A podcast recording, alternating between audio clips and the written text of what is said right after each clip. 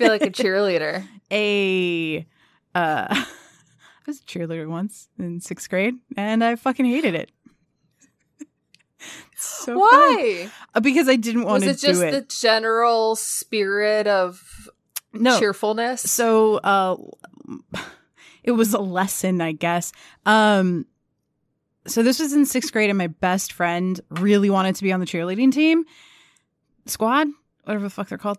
Um and but she didn't want to audition by herself. And so she like kept just nagging me and she's like, Will you audition with me, please, please, please? And I was like, Fine. So I finally said yes. We auditioned. I got in. She didn't. And so It was super awkward. How do you navigate that? uh Like, I was she cool about it or No, she was really Oh. mad. And I was like, I didn't wa- I didn't even want to audition. Um and my mom This is like every early 2000s, late 90s, like high school rom com Yeah, or like high school friend Yeah. movie. Yeah. it was it was ridiculous. Whoa. And I uh I I was like, "Well, I'm not going to do it." And my mom was like, "Oh, yes you are. You shouldn't have auditioned for a thing that you didn't want to do. So Yep. you made a commitment. Now you have to go through with it." And so for Yep. like 3 months I think I was on the team, but I could never make the games, especially the away games. Um for whatever reason Because you didn't want to. because I didn't want to. No, it's because like your parent has to drive you, and I was like, well, my parent works far away and can't. Mhm. Um, Mhm.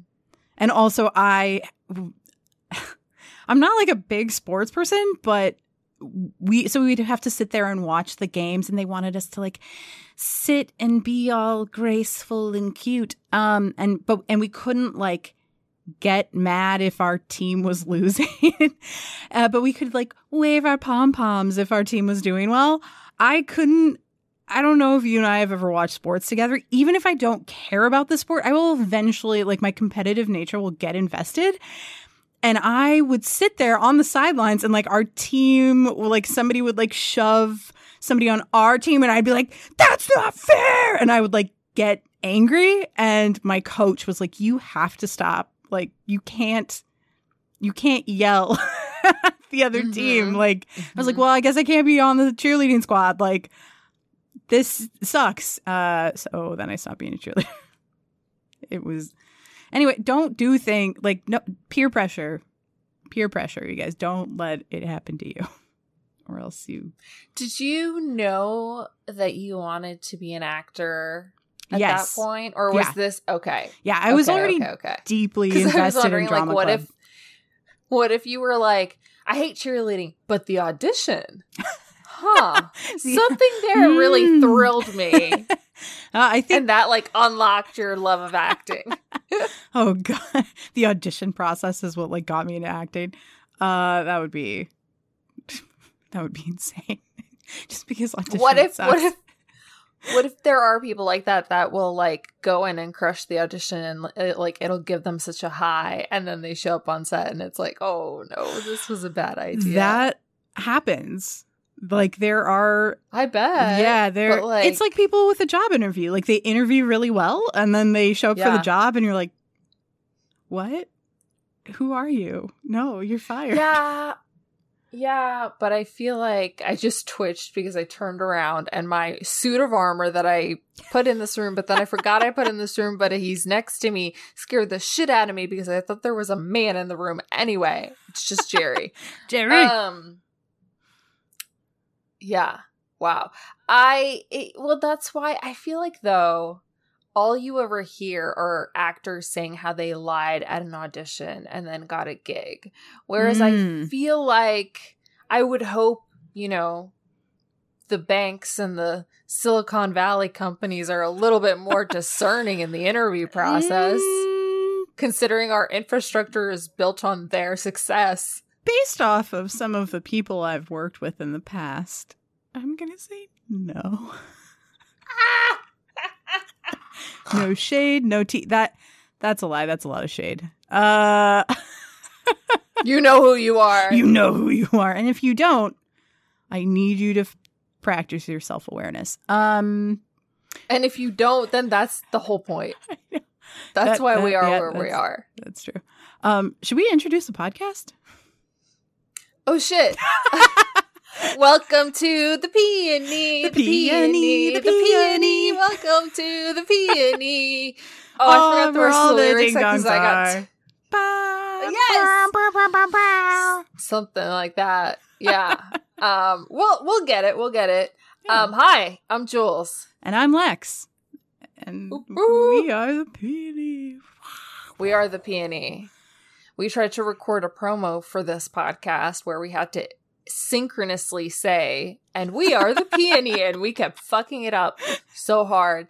Um, we'll we'll have the the um the takes that ended up on the cutting room floor up for you and Patreon for your perusal. Yeah, it'll be a good time.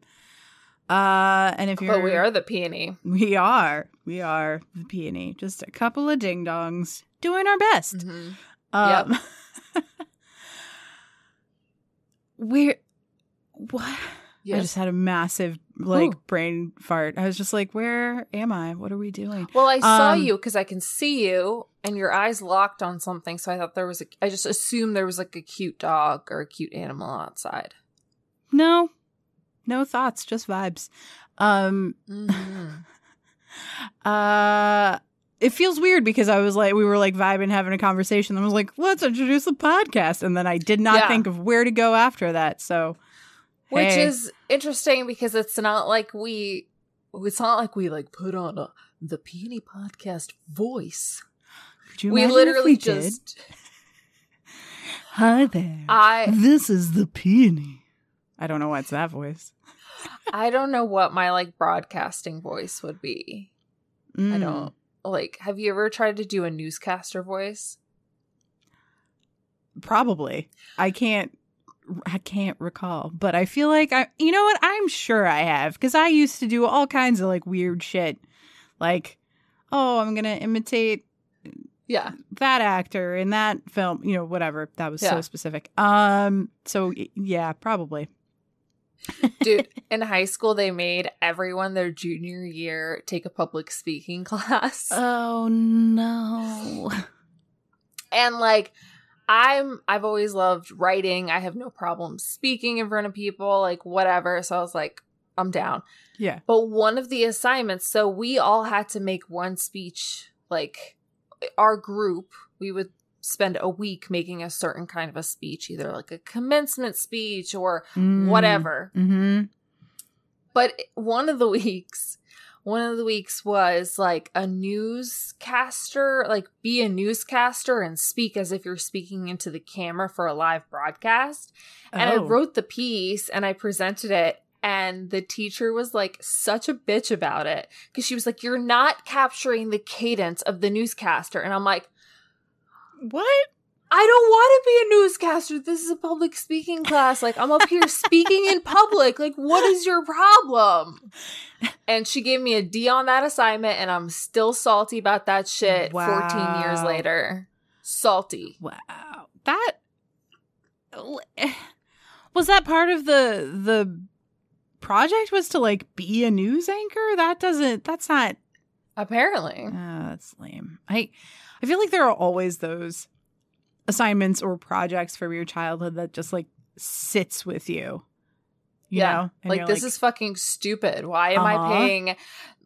Okay, if I'm gonna, because I went to a private school. Mhm. So it was like, all right, let me see how much tuition is being paid and how much of that is an hour of my time, Monday through Friday, Yep. for 10 months. So that I can see how those crisp US dollars are literally being thrown into the sewer system for nothing. with the rats and the turtles. Uh, and the yeah, yeah, and the pizzas. and so many. It all comes back to TMNT. Uh, uh, yeah, it does. Yeah, it does. You're Raphael, right? Is that what we determined? I I always admired Raphael because I felt like he was tough Mm-hmm. and I feel like I related to him. Mm-hmm. mm-hmm. Um but that's just because I had a lot of walls up. You know what I mean? so I've learned Yeah. when doing the work on myself. Um, now I think I'm definitely, I'm definitely not full, but like maybe like a 20, like a Michelangelo at 25% power. Slowly working my way to full Michelangelo. I, I can't wait like in the next year to see where you're at in terms of that the the Mikey Oh. scale. Oh, It's I'm gonna show scale. up wearing one of those caps with the propeller on top, just because. and at that point, we're gonna have a studio, and guests are gonna be liter- professional guests are literally gonna be in our studio as we talk to them, and we'll be talking to like a Supreme Court justice, and I'll walk in with my fucking my little helicopter hat. They're gonna have to wear one too. It's just that's part of the deal. Part of the vibe. I feel like if we're I feel like if we're interviewing a Supreme Court justice, I will come in dressed as a Supreme Court justice.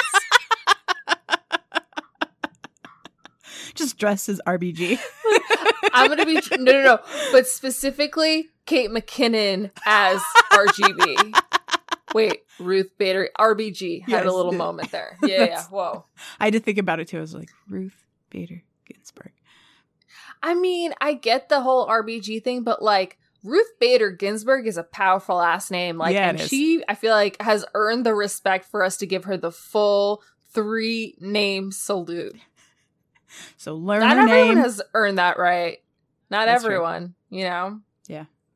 A few select women. Her and Sarah Michelle Gellar. I was so curious. I was like, she's gonna say somebody else. Who's she pulling out of the hat? It's Daphne. Always. I follow her on Instagram and she's Uh. literally like the cutest California mom. Like adorable. Between her and Reese Witherspoon, like yeah. They're, they they can be my celebrity Also- moms. Freddie Prinze Jr. has aged like fine wine. My God. What I mean- aging? what aging? I know, He's I know. Literally He's just got, like, gone a little gray at the temples. Yeah, that's got- it. It's both of them. Both of them are Mm-hmm. stunning. Mm-hmm. And, you know, peace and blessings to both of them. Um I guess that's what it looks like to age un- without being problematic. Like unproblematic people just age better. yeah. Paul Rudd, you know? Hello. Hello. I just I just recently watched uh Ant Man like two weeks ago. Yeah. Damn. That's all. That's my review. Ten out of ten. okay. Should I should I Five years say later. it? Do you want me to say it? Should I say it? Oscar Isaac. Oscar Isaac. Whew. Wait, okay. Actually, topical. So uh a, a weird segue. Actually, you there've been banged Oscar Isaac. No! Oh my Oh, god! sorry. In my dreams. Uh, no, I was gonna say. So uh, on this week's episode, our guest is um, one of my best friends, Jose Donado, and he's an actor. Uh, you guys will hear the interview in a in a minute ish, sometime from now. Who knows how long this intro is gonna go? But Oscar Isaac is one of his one of slash is his favorite actor, and I at one point I'm like Oscar Isaac, and he he basically has the same reaction that I did. So I'm excited for you guys to have this nice little bookend. Oscar Isaac has a very deep impact on him and me and most people, I think. How do you not? Yes. Yeah. It's yeah. Well, now I'm thinking about it. God damn it! I thought you were about to say he knew Oscar Isaac, Oh, and I oh. was about to be like, we can only hope. I'm going to keep just Someday. putting that out there and into the ether for him and for us. yeah, yeah. I've told him many times I'm just we- to ride your coattails to the top. So should we change our our podcast logo to just be Oscar Isaac's face? no, we keep the peony, but we put his Oh, okay, face okay. in the center uh, Perfect. of a peony. Yes. What a What? beautiful blossom. I'm so excited that you. We finally got Jose on the pod. We did. I was not there for that conversation, but I have heard the things. Yeah. And it's Yeah. it's a good Yeah. time. It's uh prepare yourselves. Like it's a very honest conversation about Yeah. um following your your dreams and following your heart over your head. Um a very Oh. honest conversation about being an artist and also sort of that that struggle of wanting to do the thing that you are told is the right thing to do to be successful versus the thing that will be fulfilling and will be the thing that you vision as success. If that if that makes sense. But So I'm gonna cry. probably I got pretty misty eyed during it. So he did too. There was a couple moments where I- he got choked up. So Yeah. ayo. I feel like this is a topic that keeps coming up with all of our Yeah. guests, with everyone we talk to. You know, um, if you remember, Chanel was saying the same thing. Um, a few people have said like, like the that they have lived their lives based on someone else's expectations and Yeah. the pivotal moment of what happened and what has happened since that moment when they decided to make the switch to leaning into what fulfills them. And so that's oh Yeah. Yeah. I feel like that's definitely becoming kind of a an overarching theme of, of what Yeah. we're doing here at the Peony, which is pretty dope. Uh, I think so too. I, I do as well. Yeah. So did you guys do a prompt? Um, sort of. Um, I kicked it off more of like you know with our intro, but one of the things that I sort of kept pulling out of him a little bit was, and I and this was is the prompt for the week. Um, if you're interested in it. Uh, Mhm. so one of the things based off of the conversation and based off of what you and I were just saying, so prompt for the week is what was that moment um where you made the decision to follow or listen to your heart over your head. And it doesn't have to be like life changing or Mhm. just like what was a moment when you were like, you know what? Mhm. I'm going to do the thing that I'm passionate about and that inspires me versus doing the thing that I'm being told I have to do or I should do because it's what's right. So, yeah. When I moved to LA and didn't tell anyone I Oh. was doing it. Oh, damn. Yeah. Have you heard did you have you heard how I ended up in LA? No, not at all. Oh. Okay, okay, okay, okay. So we, as you may know, I'm an immigrant. I came from a former Soviet republic, moved to New York when I was four years old. It was me, my mom, my grandma, my grandpa. We lived, the four of us, in the same house for like two decades, Uh-huh. like a long ass time. Um, definitely some codependence issues happening there, but we're not going to get into that this episode. And I had never been that far away, even for college. Like, I went to school outside of Philly, but it was still like close enough to New York that I could see my family all the time. And I've always wanted to live in California. I actually wanted to apply to UCLA for college, didn't end up doing it. Um, kind of got like not guilted, but just like felt that pull of like, we have such a small family, and like, what'll happen if I just like break off and go do my own thing? Mm-hmm. because also I'm an only child. And so um I was working for the the company where you and I met Mm-hmm. and I was like I'm just going to see I have a friend that works in the LA market. I'm going to Mhm. see if there are any opportunities for transfer. And I was thinking like lateral transfer. I just want to like if there and and I told myself in the moment I was like if there is an opportunity then that opportunity is for me. Yeah. And if there aren't any openings, then I know that like the universe has chosen for me that this isn't my time. Yeah. And I like that's the weight that I put into that answer. And so our friend reaches back out and is like, there is an opportunity, but not for what you've been doing. It's a managerial position. So ultimately, it would have been a promotion. And I was too nervous because I was like, I don't want that level of responsibility. like, I'm just good doing what I'm doing.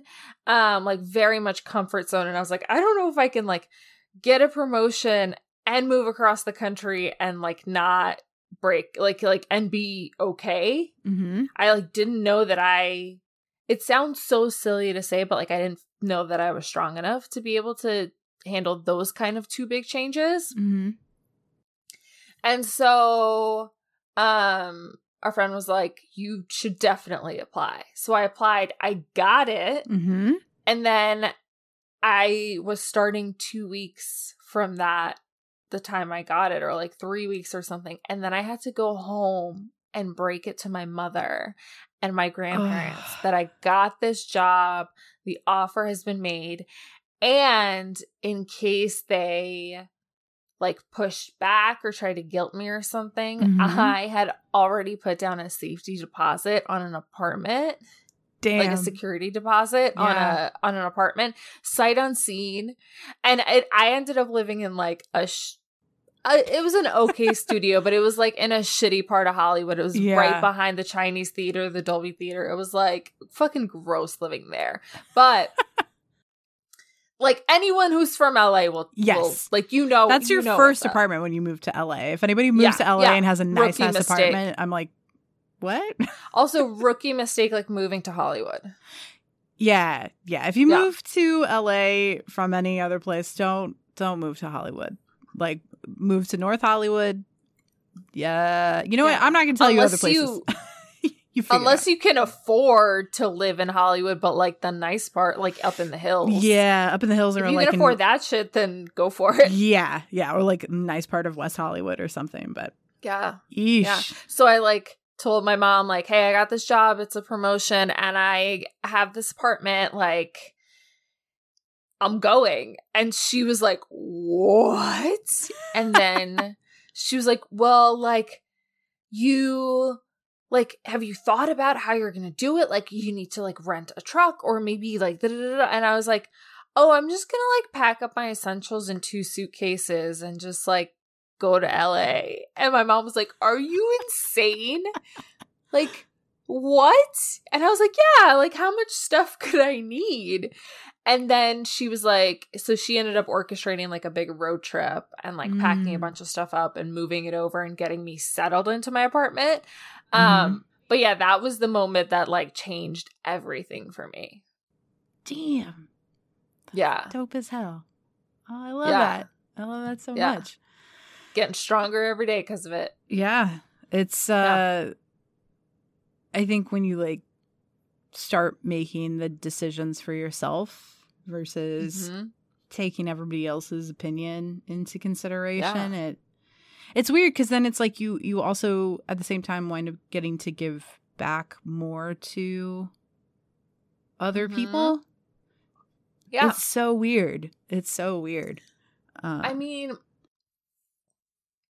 if you think about it, right? Like, it's this, like, being safe and making the safe choices of, like, Mhm.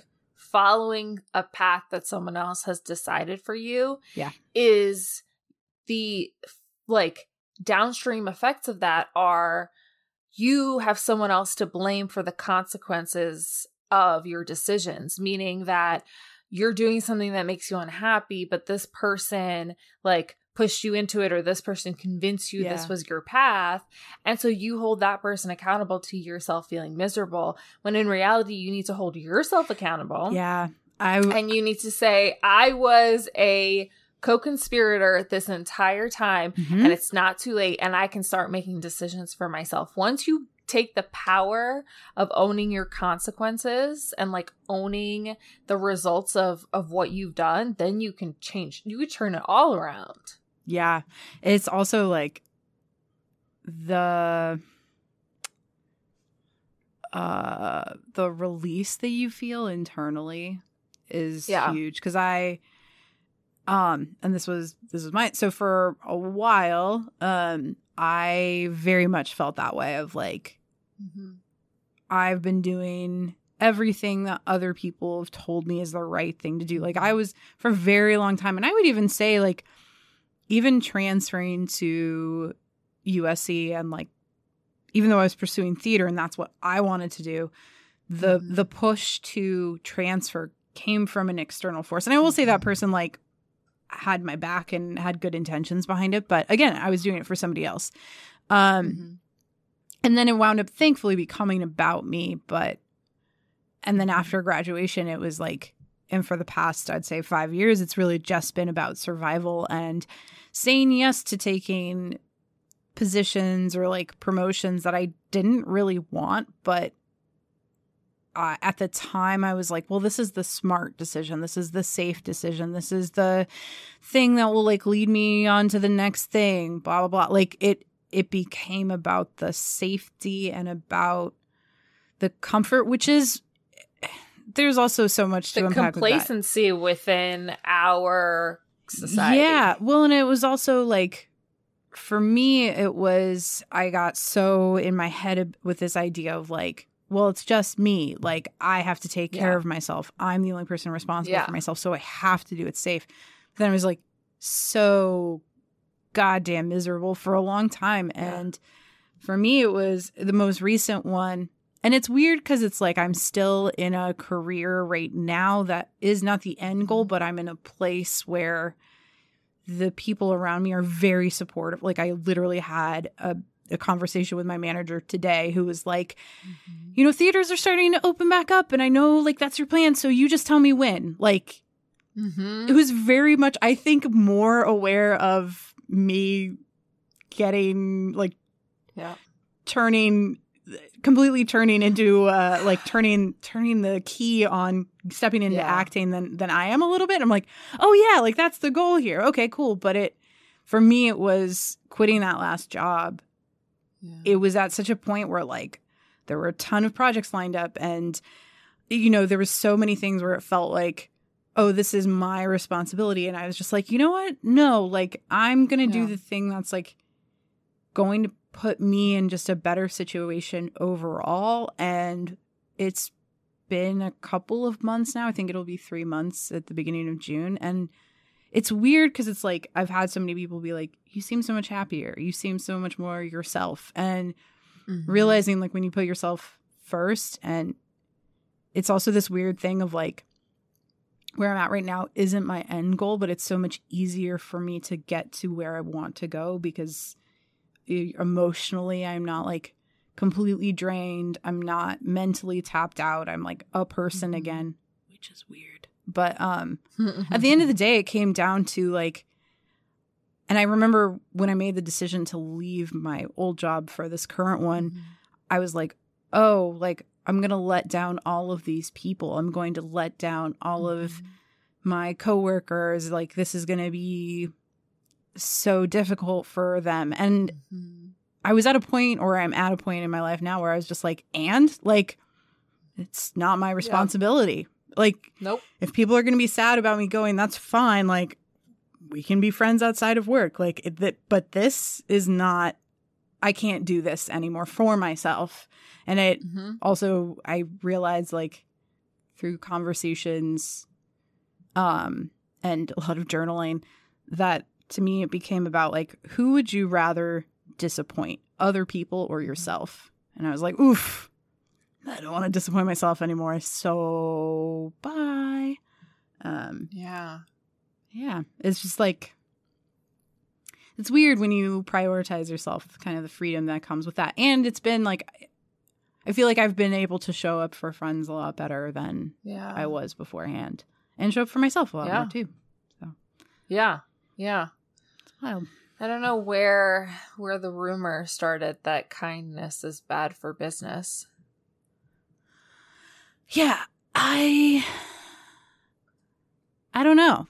I have no idea because I found uh at least for myself like where I'm at right now, it's such a it's so much it's so different working for and with people who have your personal interests at heart and they're mindful Mhm. of that. And that's not to say like I haven't worked like 12 hour days. I have, but it just it makes it easier to be like today's going to be a really long day. Okay. Yep. And like and that's fine. And Yeah. you know, not every day is like that, but it's just different when you are in a place where you can kind of like make room for yourself. Uh, Yep. And not in terms of work, just like yourself outside of work. Yeah. Yeah. Yeah. It's huge. So would you say that was the the moment for you, or That's been the most. Re- I would say that's the most Okay. recent. I think for me, the one that was like where I really was like, no, it's this for me.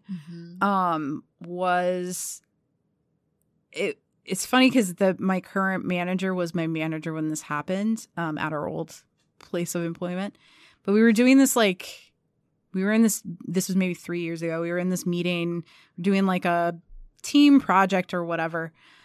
And um, I was meeting with our VP and like his right hand man. And um, Mhm. and I was explaining this like process or whatever. And I was like, oh yeah, this thing, blah, blah, blah. And the VP looks at me, he goes, you know, you're just yeah, you're so you're so smart with all of this and you know, you're really into operations like, you know, theater used to be your thing and now operations is your thing. And I got so mad because it was like don't tell me what my thing is Mhm. theater is my thing. Just because I am here talking about operations doesn't mean that theater is no longer my thing. And it it became this like weird spark that sort of ignited. And I think it took me a while to get to the point where I was like okay really prioritize yourself. But that has become sort of this like moment in my head that plays over and over and over again. And I've talked to my current boss who was also my boss at that time about it. Mhm. and he was like, Yeah, I remember watching you just like light up on the inside when he said that. And not in a good way. Like a spark had been set off of just like, Yeah. no. And I think it is then, it's really just become like, um, for me, it's been the focus has just been like, how do you make storytelling and how do you make like acting the thing and the Mhm. priority? Um, and I would also say, being totally honest, I think one of the last times where I was like, I'm going to follow my heart instead of my head was saying yes to this, to this podcast. Cause I, I was so nervous about it. I was like, so I don't know what I'm doing. did. Me too. And it's been great. And like, we've had so much fun. And uh, I was talking, I can't remember if it's in the interview or not, but Jose and I talked about it um, for Mhm. sure. And I was just like, yeah, it's just like, this has been such a fun way to learn more about myself, about our friendship, about the world, like to meet interesting, cool new people. And I don't know, it's one of those things where, like, even when the week is really hard, knowing that I have this to come to, I'm just like, yes, okay, give me podcast. Yes, I will Yeah. edit 20 minutes of a podcast for three hours and figure out how to do the thing. Like, Mm-hmm. it's just, it's been great. Well, that's the thing is like it's it's- what you're good at isn't necessarily what your thing is. yeah. Like yes. you could you could be good at operations because you're someone that has common sense and logic. Well, you understand the Yeah. sequence with which some things need to work, but like like but that doesn't mean that that's your thing. yeah. Like well, and what's wild is like what made me really good at that job was theater. Like, yeah, for sure. that's eh, like for me, a Yeah. lot of it always, always comes back to theater. Like, Yeah. in so many ways, it's so applicable. But I know. I keep I keep telling you that like one rendition of Romeo and Juliet that I saw you in playing the friar has lived on in my mind in the years that have passed since. And it just I never saw your energy in that space like I never have seen it at that vibrate at that frequency in any other situation where I've been watching you from the corner behind a bush. oh, yeah, I forgot about the stupid shrubs that we had. Yeah. Well, thanks, man. It. I don't know how to describe it other than like when you put in. It's so funny. I'm just like Jose describes it in the episode. Uh, but but it's something he and I talk about all the time, and I. When you put in a lot of work, um, or not even a lot of work, there's just it's not even that. That's part of it, but like there is this insane freedom that comes with being on stage because one it's like you just have to trust that you've done enough work to be able to do the thing. And two, anything could happen. like you have to pay so much attention because it could really be like, and the power's gone out. Do we just do this in the dark? Yes. Hmm. Yeah, Yes. yeah. I've been Always. I've been at shows where they do like, and they're like, "It's all right. We've got emergency lights and flashlights. We're gonna keep on going." Like, there's just Yeah. this chaotic energy that you don't. Yeah. Where you're like, I don't know what's gonna happen, but let's see where it goes. It's a fun adventure. Yeah. And dude, it's insane. Yeah. And it's one of those things that like you I can understand every side of it. Like the people that love us, especially as we're growing up, Mhm. like they want to protect us. Yeah. But in protecting us, like they think that their way of protecting us is to avoid certain experiences and have exposure to other experiences. Mhm. And what then happens is some of the things that they try to protect you from, like, could have been absolutely right, like rightly so. You know what I mean? It's Yeah. like when you're a kid and your your guardian is like, "Don't touch that. That's hot," and you still touch it. Like now you have an association with what hot means, and you're not Mhm. going to do that again. Was that person wrong in like warning you or telling you not to do the thing? No. Like ultimately they were protecting you, but it's so hard to to judge in the moment. Like retrospectively we can say like like retrospectively, yes, was my mom correct that I should have better understood how to manage my finances and my time? Absolutely. Because Yeah. now I'm 32 years old trying to figure this shit out, watching YouTube and reading Reddit. but also there have been there have been things that she like same thing like she warned me or she tried to protect me from something and I did the thing and it was not horrible and it actually was something that I found enjoyable for myself. And so that's just the thing is like as human beings we need to experience things. Yeah. And I could understand as a parent like I was telling you I spent the weekend with a, a lot of family and we had some little ones running around and it's Mhm. that same thing of like you see these kids and they're they're growing up and they're having these new experiences. These for the reference these kids were all 4 and under or 5 and under. Mhm. And it's like, how do you walk that line of like protecting them, but also like not dampening something that they need to experience? yeah. So, yeah. Yeah. Because I think then you also run the risk of if you make people so fearful of something, then Mm-hmm. as an adult, it it flips into like it just heightens where Yeah. you know people maybe become almost paralyzed by certain decisions, and that is Yeah. that's difficult too. And it, it's also like Yeah. just because like to your point just because your mom didn't like that experience or Yeah. you know or just because your idea of a negative experience or Mhm. a failure or success is one thing doesn't Yeah. it doesn't mean that it's the same for other people um yeah people you gotta Totally. figure things Totally. out on your own Yeah, and I think part of that is like if we do take a path that isn't ours and then at some point we flip around and like start reflecting back on decisions we've made, like part of it is owning your like I was saying your actions and your own um complacency, being a co-conspirator whatever you want to call it, but like you did the things that led Yeah. you here. Like someone gave you I like maybe forceful ideas of it, but you followed through. And so Yeah. part of it is owning your part in those actions and those decisions. And then the other part is forgiving. And honestly, I see so many like penny memes that are just Mhm. like, never, like, forgive. Ugh.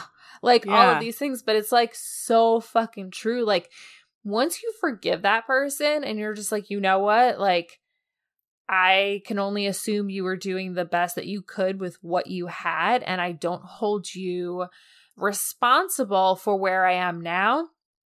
And all, as long as that person, like, eh, forgiving them and keeping them in your life are two separate things. Like you can forgive them and then like the forgiveness piece comes from everything that has happened up to that point.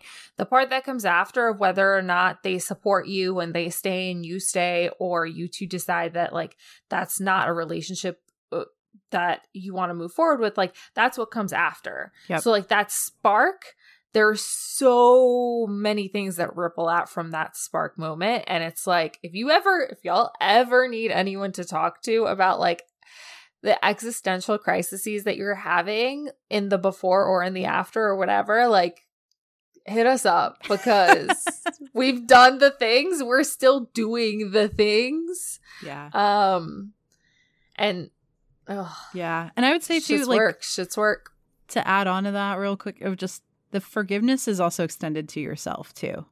Like oh yeah and that's something I think is like so eye opening. Like whatever your circumstance is now, if you're like, oh, this isn't where I wanted to be or whatever, look back at like, what, well, why are you where you're at? Maybe it was like, look, I just need a job that has health insurance. I just need to find an apartment that like I can afford and where I can live by myself. Like what whatever it might be.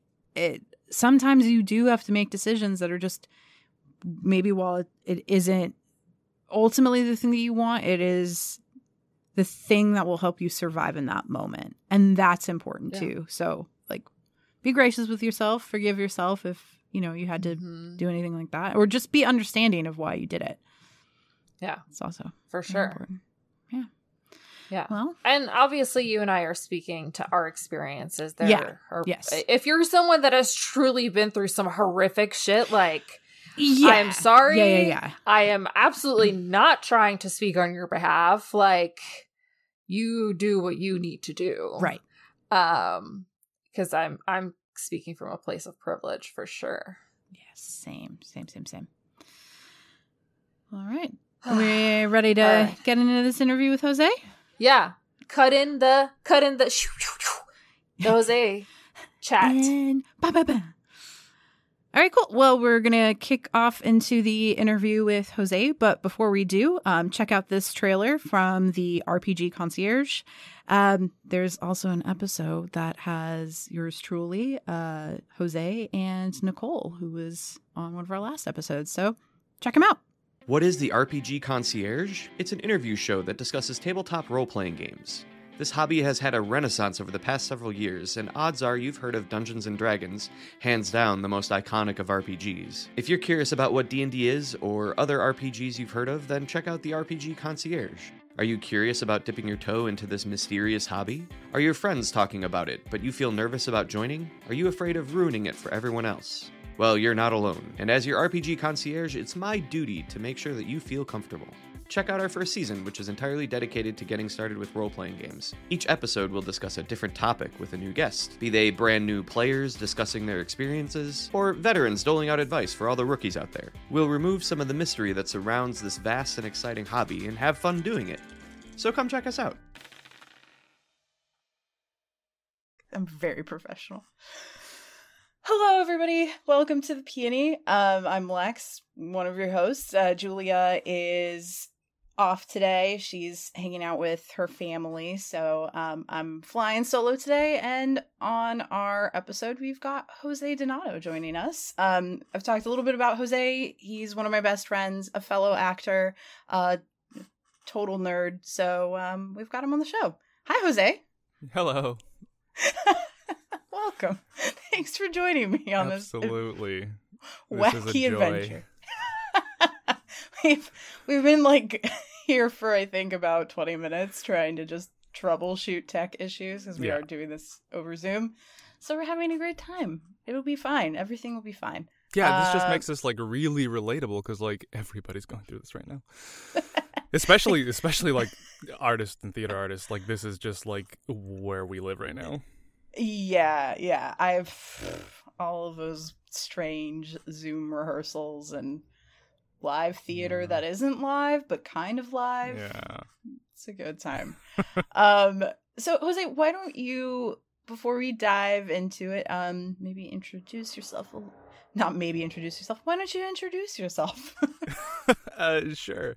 I think this is really funny because yeah, you're doing you're you're great, Lex. But I think we've like never talked on like a formal platform. You know, like we, we it's- this is this is more articulate than we ever are to each other.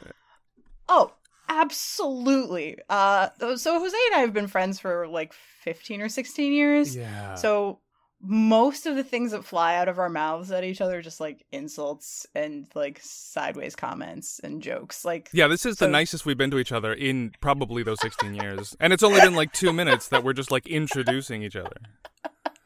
Most of the time, I like skip like if I'm meet you know meeting someone or you're meeting someone, I just skip introducing you all together. I just like forget that you exist and just expect you to do it yourself. Jose's the worst at introducing two strangers to each other, where he's like the mutual. He'll just be like, "Yeah, okay," and walk away. Um, I think you've gotten better at that over the past yeah, like ten years. Yeah, yeah. Let's just say yes. Oh, this is gonna be a wild ride. Everybody, buckle up. Um, uh, okay, I my name for it. my name is uh, uh, Jose Angel Donado. Um, uh, I just felt like introductions. I had to say the full name. I don't know.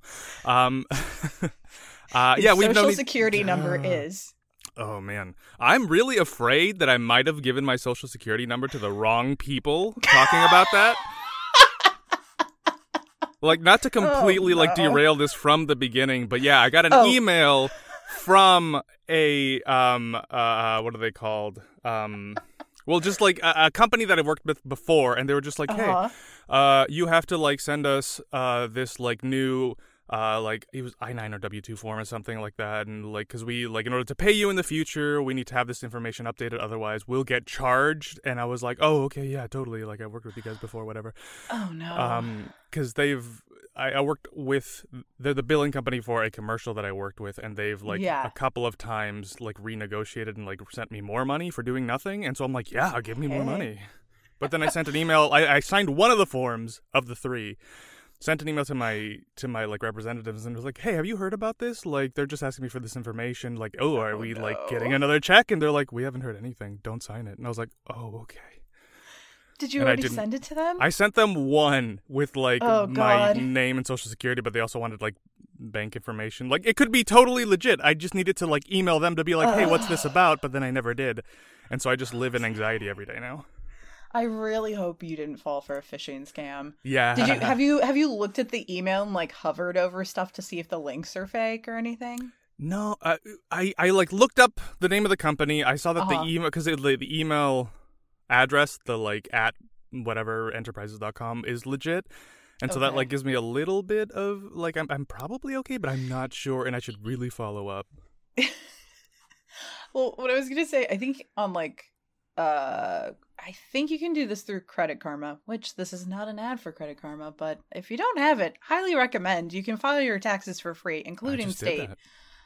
Yeah, it's so dope. so dope. Um, but I think on credit, for real, um, I think through Credit Karma, I know you can definitely do it through like uh TransUnion, whatever the big credit bureaus are. Mm. You can put like a freeze on your social security number for I think up to six months for free, and then every Oh. six months you can renew it. But essentially, what it'll do is if anybody tries to run your social security number, it will flag it. Like if somebody tries to open up a credit card under your name or something, it will flag it for them, and they'll essentially put a hold on it. Because I this was a few years ago, but um I think it was when there was that huge Equifax breach in like 2017. My information was part of the breach, and I was like, great. Um, so I just I flagged that for a while, and then there was the time when my wallet got stolen. My social Mhm. security card happened to be in it, even though I never have my like because I was like interviewing for new jobs or whatever. I happened to have it in my wallet the one time. So, pro tip, you can do that. so to like kind of help protect your identity, so uh, you know, all of Yeah. life doesn't fall to the That's wayside. that's great advice. I really hope that all your listeners are here for this because this is what it's going to be. It's going to be tax advice for the next hour and a half. I'm just going to go over all the things I've done that you should not ever do. Make sure you lock your car so that way, like, a homeless person doesn't take a nap in it. That's a true story. Uh, don't give rides to heroin addicts because they really need to get to Santa Monica. I don't. Oh, Jose, your life is such a Uh. journey. Um, Uh, I was not born. what this episode's supposed to be about, but you know what? Yeah. Maybe it will be. I think it, it all it all you know it fills in the oh the, the tapestry of me as a human being uh, and as a person with unstable internet connection apparently. okay, you can still hear me. Good, same good, good. internet, same. We're Yeah. all a little. Yeah, yeah, I can still hear you. Yeah, we're all a little unstable these days. Um, Ooh. uh, what a strange introduction. Do you want to tell us what you do and why you're um filling out these random forms and sending them into the ether? Uh, yeah, yeah. Um, I I am uh, a Guatemalan-born American actor uh, in Los Angeles. Um, I won't tell you uh, where I live because then you might be able to find out my social security number and my address, and then that's you know a whole thing. Um, We're slowly going to pull information out of you so that way people can triangulate your location. this this whole podcast is just a social security scam, isn't it? I mean, yeah, both. You know, I think Julia and I are uh, um, charming and awkward enough that we could be really good at espionage. Yeah, I so see it. yeah, you know, that's actually what this podcast is about. It's it's the long con. Yeah. But to try to stay on track, yeah. yes. Uh, I'm an actor in LA. Me and Lex have known each other for most of our lives at this point. We Mhm. met in Palmdale, California, where we, where we went to the same high school. Mhm. Um, and they bullied me into getting into the drama club at Palmdale High, which was honestly like it's a glorified title. We were like working out of cafeterias and empty classrooms and had like basically no budget, but we we did a lot with what little we had, and we just had a lot of like very passionate, skilled, lovely people coming together to make art. Um, that's where we both started. Yeah, that's oh, that's so beautiful. I mean, to your point, like we we did a play where uh, I think about this more times than I probably should. We we did a play where we like needed to create palm trees, and so a few friends went dumpster diving behind like I think it was like carpet for you or something. Because I didn't know this, but carpet comes on like these massive hmm um I was gonna say paper towel rolls. That's not what it's called, but those cardboard tubes. And so we like used those to create palm trees and we were very crafty, which Yeah, and they looked really great until they fell in the middle of a performance on an actor. and then I think we started using them as like as lances and started jousting each other on stage. Uh, We it, look, we're very professional and you should hire us. You should definitely hire Jose for your next project. Mhm. It'll be great. Um please. So, okay, so you mentioned that we bullied you into doing drama, and I will say uh, that's true. Um, I shan't lie about that. So, what? So we bullied you into this, um, and then you kept going with it. What? Yeah. What happened? Oh man, I Yeah, I was I was and I still am, but even more so back then just like a really quiet, shy kid. I did my work, I tried to get all A's. I never even considered, I never even like there was never even a possibility for me to like go into the arts, especially the performing arts. Um and I just remember that this this I think it was the second year of my high school, my second year uh, everybody was getting excited and we're like, yeah, we're gonna like join the drama club and do this play. And I was, it was, I think literally it was like, if I do not do this, I will not see my friends for the next three months, and I will be. It's just like, I will be by myself, Oh. like doing nothing. And so I was like, okay. And I remember, I like, I'd never acted before, Mhm. um, and I didn't even know what to like, where to even approach, like, because you had to uh, learn a monologue and audition with a monologue. And I, I like got one from Monty Python and the Holy Grail, like towards the end. He's like a priest who's like preaching about the what the holy hand grenade of Antioch, I think. And I don't know mm-hmm. why I chose this thing. I just thought it was funny, and I was like, yeah, I can learn this, and I did it.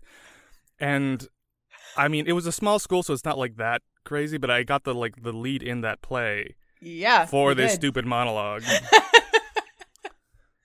and yeah, it just took off from there. I just had a blast. I like didn't I never realized I could do these kinds of things like just be around my favorite people doing this just ridiculous thing and it was work.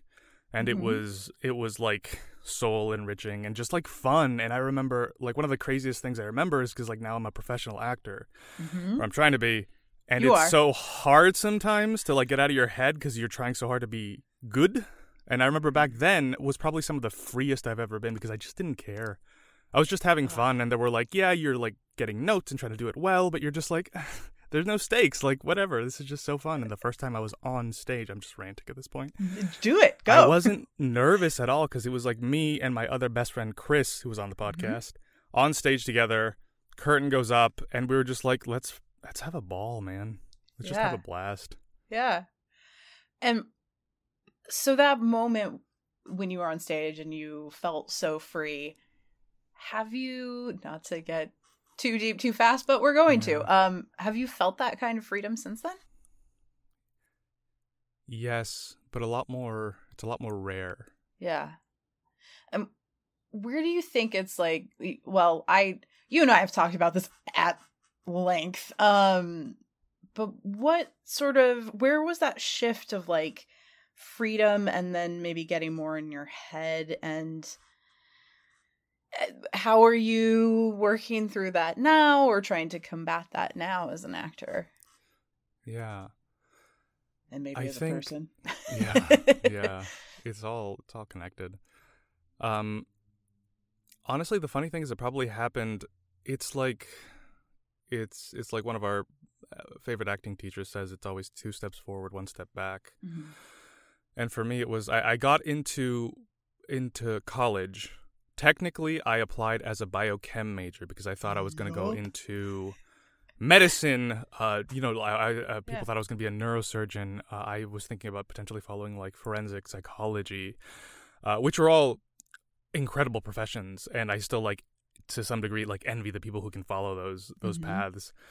But orientation day on campus i switched to theater. Literally i left my my science based like group and switched to theater.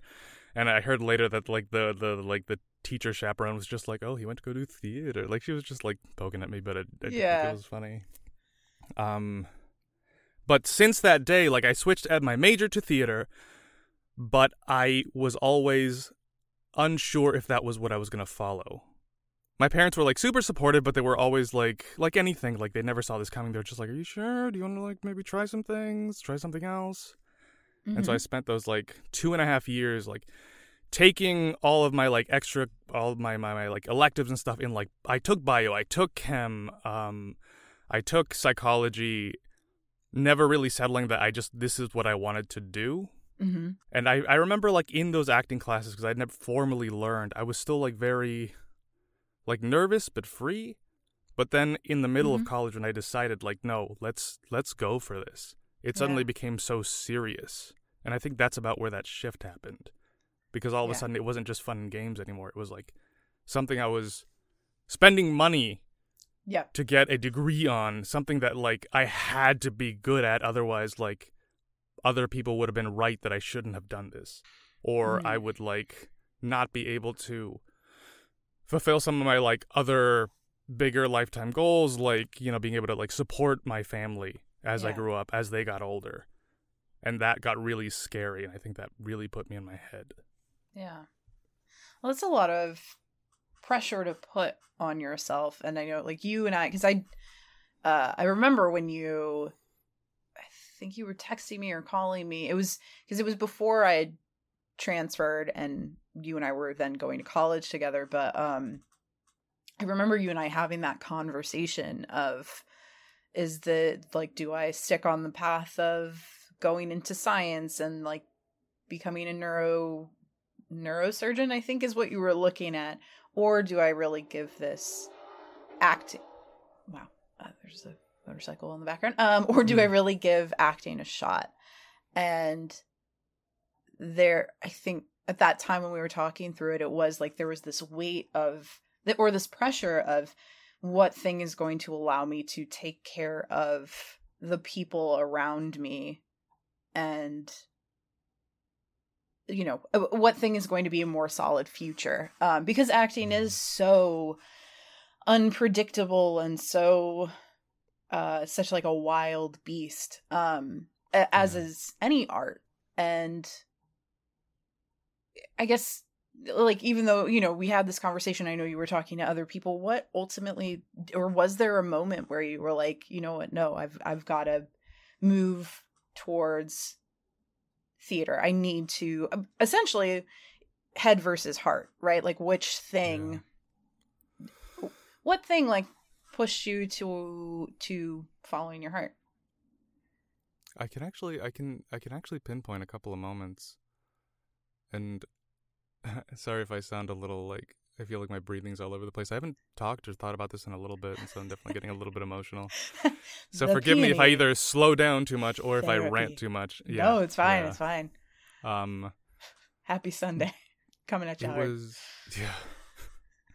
I remember because uh, even throughout all my like indecision, I would always take theater classes. I would always mm-hmm. take acting classes because I was like, yeah, okay, I'm like trying out these other things and maybe they'll become like my major major, but maybe I can do theater as a minor. Mm-hmm. But they were always the constant. I was always like, these are my acting classes and these are the other things I'm gonna you you know do or learn around them to like have a stable job or whatever. Yeah. So it was a little bit of that going like looking back at you know two and a half three years and being like, oh, I've been pursuing this the whole time. Yeah. Um, and I used to work in the theater department as a lighting and as a like uh, set person because our, our school had like really great work study program. Yeah. That really put us in the middle of all of it. And I used to work the graduations. And I think it was on probably that second year I was working one of the graduations.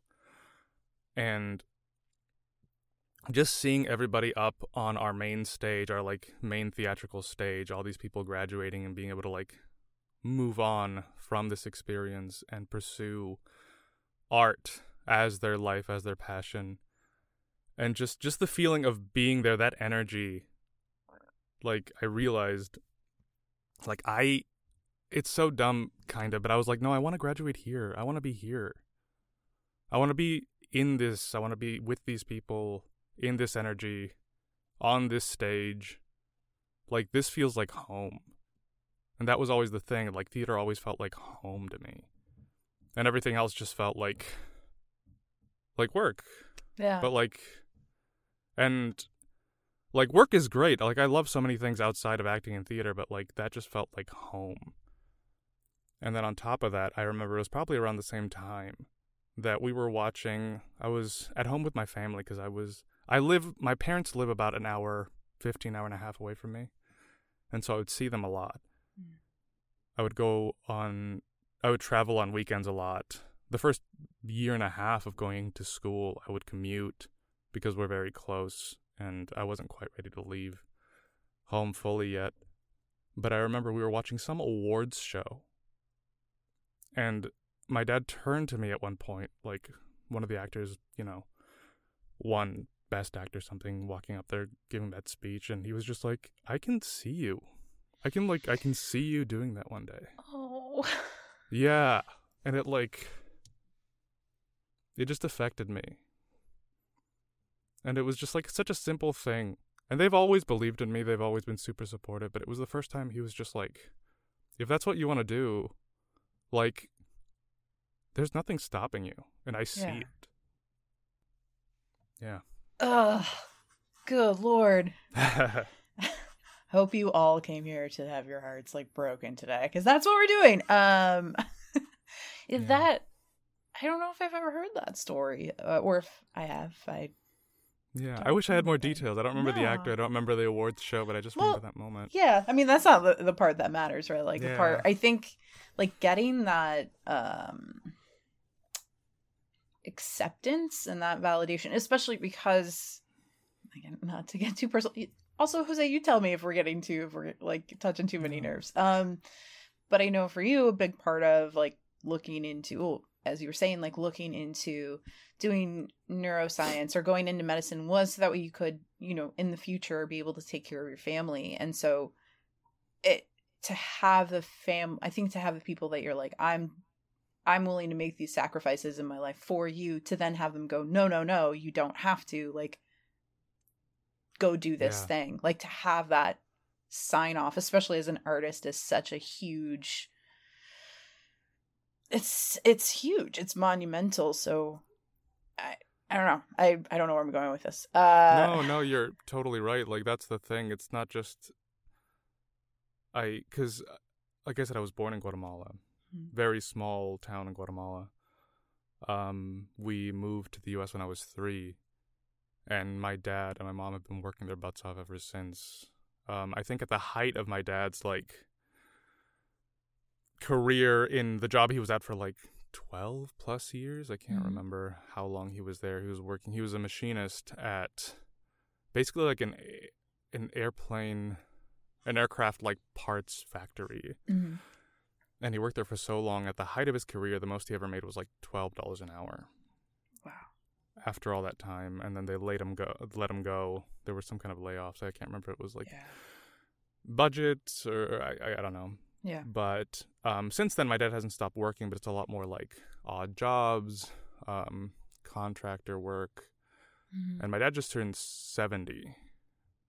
And he's Mhm. still doing that three, four, five times a week sometimes. And my dad loves to work. Yeah. Like, my, la- my dad loves to work way more than I do.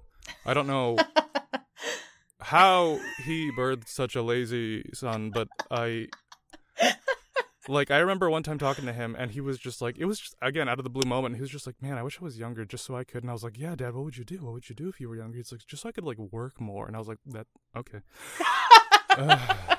okay you just want to work more You're like, I am about to take my afternoon nap, but Yeah. um, okay, my sure. second one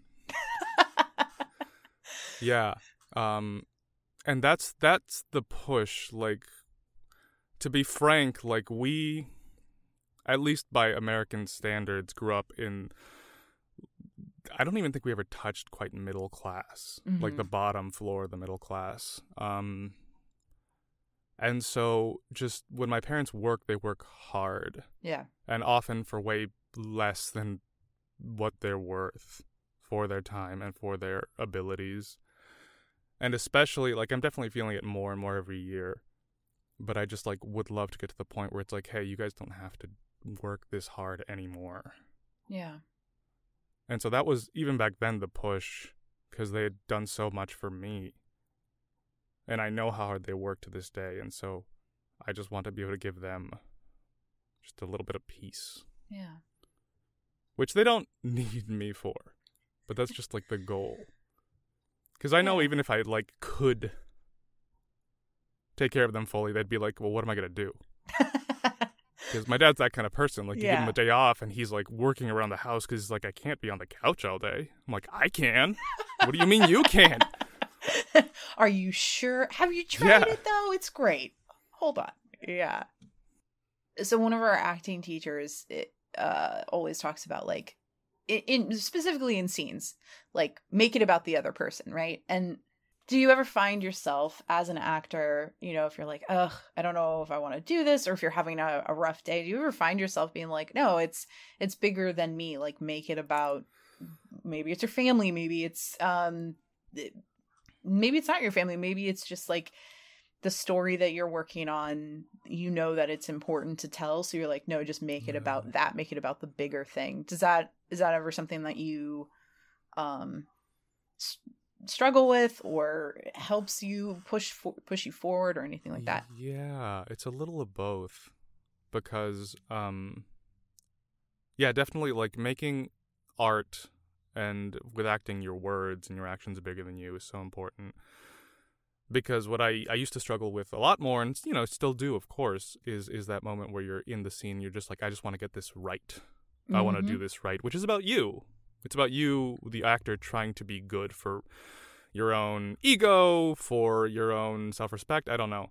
Yeah. Um, and so the moment you can make the story bigger than you is is that moment of freedom. And I think for me, that's where like it might have hurt a little bit, Mhm. where I put so much pressure on myself to to succeed at such a level so quickly that it got in my way because all I was thinking about was like if I don't do this well, then these things won't happen. yeah But at the same time, I'm not upset that I went through that because I think that informs me as a person as and as an actor. And so like even if in those moments that didn't work out, going forward, I can be like, okay, I understand this Mm-hmm. from a very deep level. I understand that need, that hustle, that that that passion, that drive, and and just the self reflection does inform my work going forward. Yeah. Um, yeah.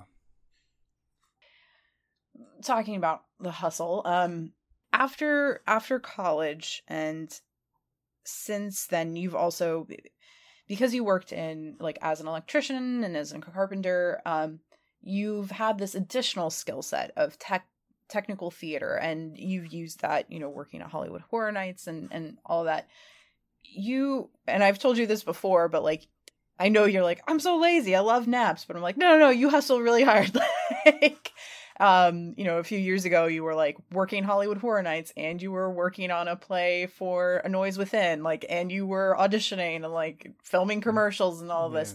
And i think for such a long time it's been go go go and i'm making it topical and we're getting towards like pandemic but with everything that's going on and with everything coming to an absolute halt um what has that been like for you over over the course of this past like year year and a half. It's i'm sure like for everyone such a mixed bag. Because on the one hand yeah i i admit i was working a lot by the time like right at the end of the pandemic i was working for once one job which was nice but working 10 hours a day 6 days a week and i'd been doing that for 3 or 4 months um and that was just kind of like it was it was great because i got to work with some incredible people and it was theater adjacent because I was working a lighting job. Yeah. Um, and it was honestly the, the most money I've been able to make working. Um, so that was great, and I was extremely fortunate that that job basically ended immediately before the pandemic hit, and so I was financially like okay when it hit. And so in that sense, it has been a blessing that I've been able to stop working those day jobs yeah um, before that job, I had been working as a server at a Santa Monica restaurant for I think six and a half years. And I really didn't like it, and I really wasn't very good at it, but it paid the bills and it gave me the free freedom. yeah. Oh, no, I didn't. I got 50% off food oh never mind on a good day. Um, well Yeah. Uh, but yeah, yeah, and it was a job that I'd wanted to leave for a long time, but because of the flexibility, because I had somewhat seniority, like you do what you can when you're an artist and an actor in LA in order to like follow that passion. mm-hmm. So you put in a lot of work, you put in a lot of work into into the things that let you survive, and then whatever energy you have left, you put towards the other thing. And so I was very happy to be able to just finally breathe a little bit Mm-hmm. and focus a little bit more on the passions than the everyday work. So again, just extremely blessed and lucky to have been able to do that. And I know that's not the case with everybody. Um, I know actors who were about to work a really exciting job and unfortunately lost it because everything shut down, or people who had those survival jobs and do, were doing okay and then they went away. So I just want to like emphasize that I feel extremely privileged to have been able to be where I was. But as an artist, yeah, it was hard because suddenly you're you're taken away from one of the like the highlights of the performing art and that's the community. Mm-hmm. Like I lost like any real potential for a long time to like work with people one on you know with people in the same room. You guys who are my like one of my biggest like personal and artistic inspirations like we literally haven't hung out in over a year. Yeah. And that's been hard. Yeah. And we live like two miles from each other Yeah. it's like Yeah. hey buddy i'll drive by and drop off some cupcakes or something and we'll talk uh, from six feet away for a few minutes before we, we go off and do our own things again. yeah But I've also been very lucky on the other side of that to like again have had that time for myself and just to explore a lot of the things that I didn't really have the time for before either. On top of when you're you know your life is so full of work and also pushing towards acting, like there were just so many other little things that I was able to to play with. Uh, I'm I naturally really love tinkering, and so I like got into some like mild electronics. Uh, I really like just building things, so I got into making blankets. I, don't have know. one. Um, it's fantastic. It's so good. My cat's sleeping Uh, on it right now. Um, Yeah. I fixed and broke some TVs. I mounted things on my walls, even though I shouldn't have in my apartment building. I'm currently working out of a, a sound booth that I made in my closet, uh, that I made like acoustic paneling for and put up a whole bunch of foam for. And I hope my landlord never needs to do an inspection um, because they will have questions. Yeah, I'm like, what is this? well, and and also, you didn't just like fix and break TVs. You like found televisions on the side of the road, and you're like, I can fix this, and you fixed some, which so impressive. but yeah. yeah. Well, the thing is, we had. It all comes from the fact that I, again, am lazy, and what I would like to be doing is sitting on my couch playing video games. And I think towards the beginning of quarantine, our living room TV died, and I was like, "This cannot stand." That's where it started, and you were like, I have put too much work. I have put too many hours into trying to do nothing, and I will not be stopped. I didn't realize it started with your personal television. You were like, wait, Yeah. no, Hell I can do this. Uh, well, and you know, it, the past year has been fucking devastating. Um, and so not to make light of that in any way. Yeah. Um, I think my question for you, as someone who's been so focused on acting, you know, this is the goal, this is where we're headed, this is what we're doing, to having that kind of slow down and in a way, and in a really tragic way, like having it like ripped out from underneath you. Like you said, you you've started tinkering again, and you've sort of explored these different sides of yourself. What has that been like in terms of expanding out a little bit more and diving into these other interests outside of acting and theater and and you know film? It's been it's been really great. I love it.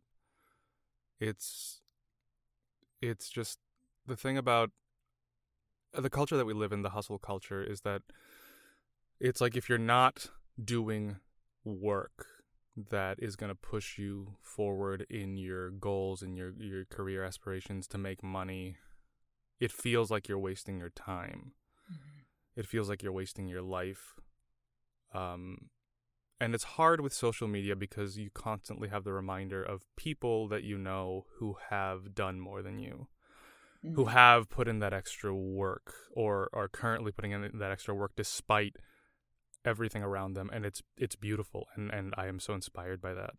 But I know that me as a person and because of I my personality my brain chemistry um any number of things like I can't do that without letting myself rest. I am at my best when I let myself rest.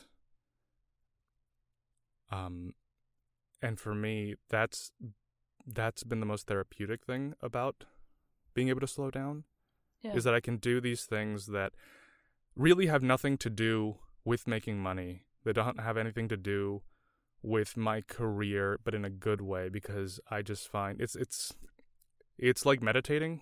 yeah I have this single goal and I do everything I can to accomplish it.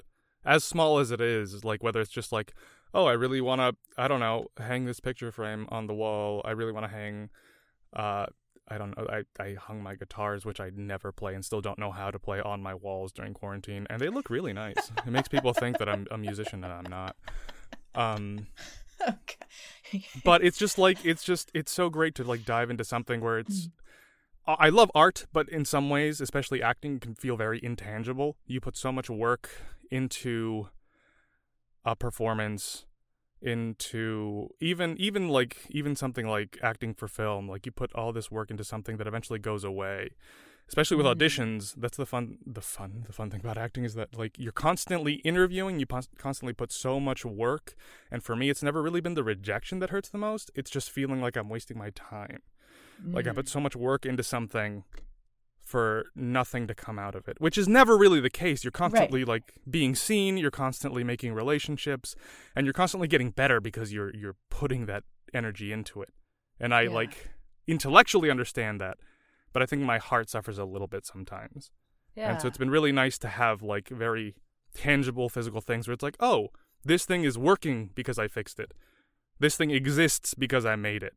And even on like a a small level, even like I really enjoyed making those blankets that I, I made for you. Like it just it was so nice to be like, wow, this thing was literally just string a Yeah. handful of hours ago, and now it's this thing that can like keep my friend warm. It's it's just really nice. It's very cozy too. Big fan. Um as you were talking about uh, you know, you you put in all of this work and sometimes you don't see it it, or at least it feels like it doesn't come to fruition of any kind. Like you spent hours on a monologue for a single audition, you didn't get the gig, and it's like, well, I wasted all of that time on Yeah. this thing. Um, which to your point, like that's not that's not what you're doing. You are like the case. yeah you, that work even if you don't book that gig like maybe you learned uh, another monologue that you you learn that monologue that you can take with you somewhere else or even just you discovered something new about yourself as you were working through that um and there's also i don't even know if this is leading to a question but that i guess that sort of perception of you were saying with social media you see these people who are always on set they're always Yeah. doing something or it feels that way right again social Yeah. media is super Yeah. curated and yeah they might be on set but like what's it for like it could you know it, it's wild but you where am i going with this? But that that idea of like putting in all of this work and is it um does it pay off? Does it does it lead somewhere?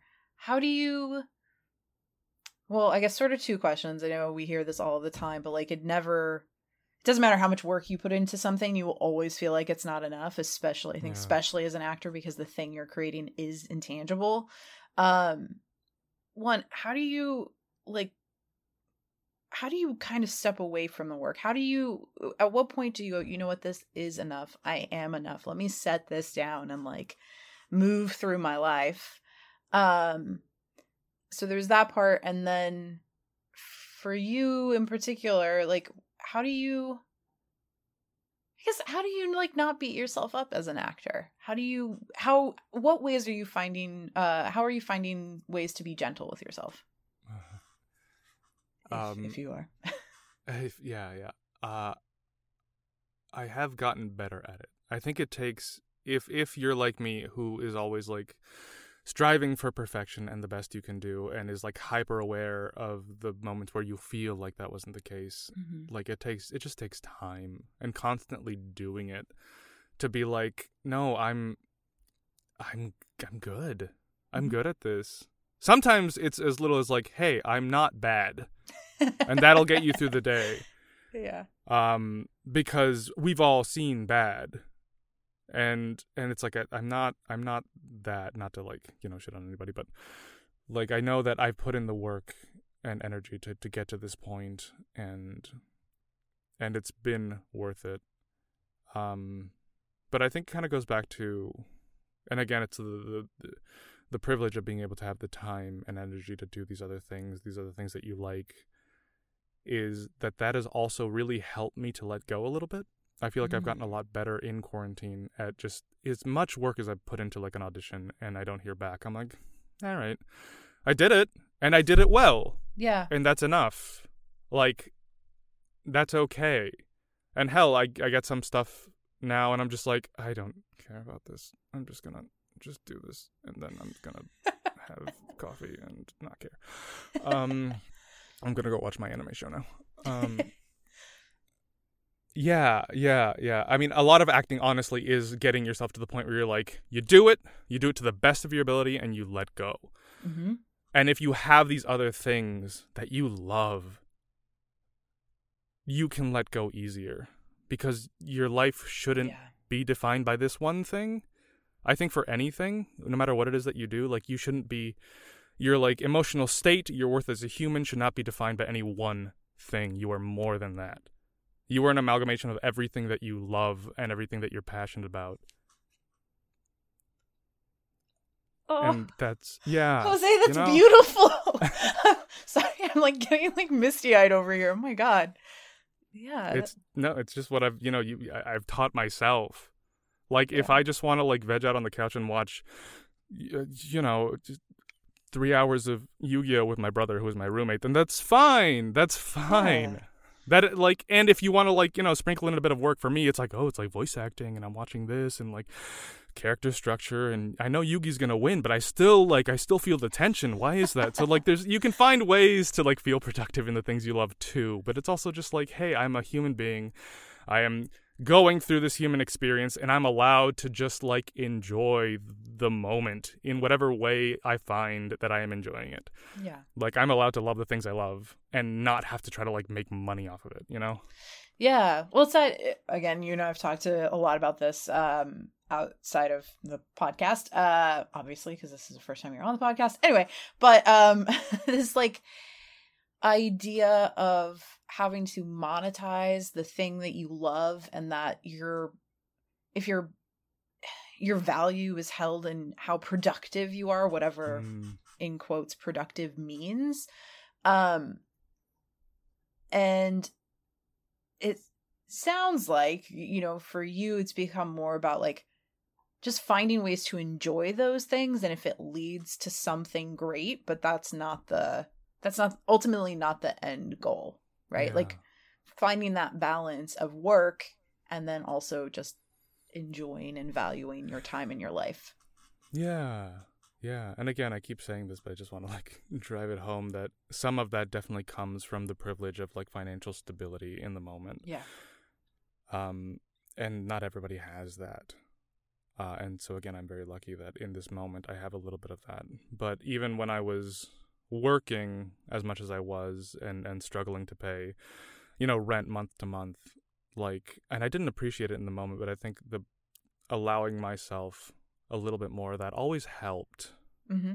It always helped me to just like allow myself that those moments of peace because they just made me better when those other when the opportunities came to do the things that I wanted to do.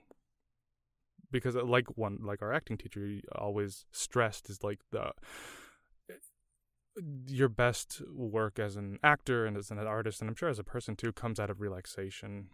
Yeah. Comes it doesn't come from from tension from pushing yourself to the point of pain like it comes from confidence and relaxation and trusting the people around you too. Yeah.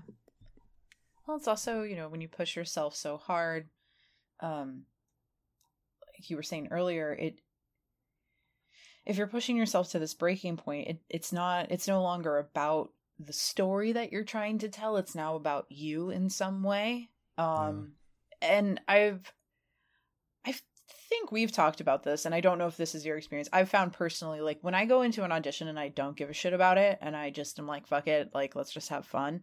I generally wind up booking it. And if I Yeah. go in and I'm like, I need this so desperately and I want it so badly, I'm lucky if I even get a call back. Like it, and I do think a lot of that has to do with that tension, getting in your head, um, getting in your own way, bringing in an energy that maybe is a little too, uh, it's just not grounded. And, and so, you know, it, it goes all over the place. Um, so I, I don't know, we like thinking about being more relaxed and and not giving a shit being more free when you're in that moment Yeah. because then it is what you're doing is about the art it's about the story that you're Mhm. trying to tell yeah as an actor that's probably like your greatest strength is allowing yourself that relaxation and that ability just to play because that's what it's about it's about playing at a heightened level yeah but about like just playing and taking those risks and and just allowing yourself to just be fully seen as a as a person and as you and not as something you're trying to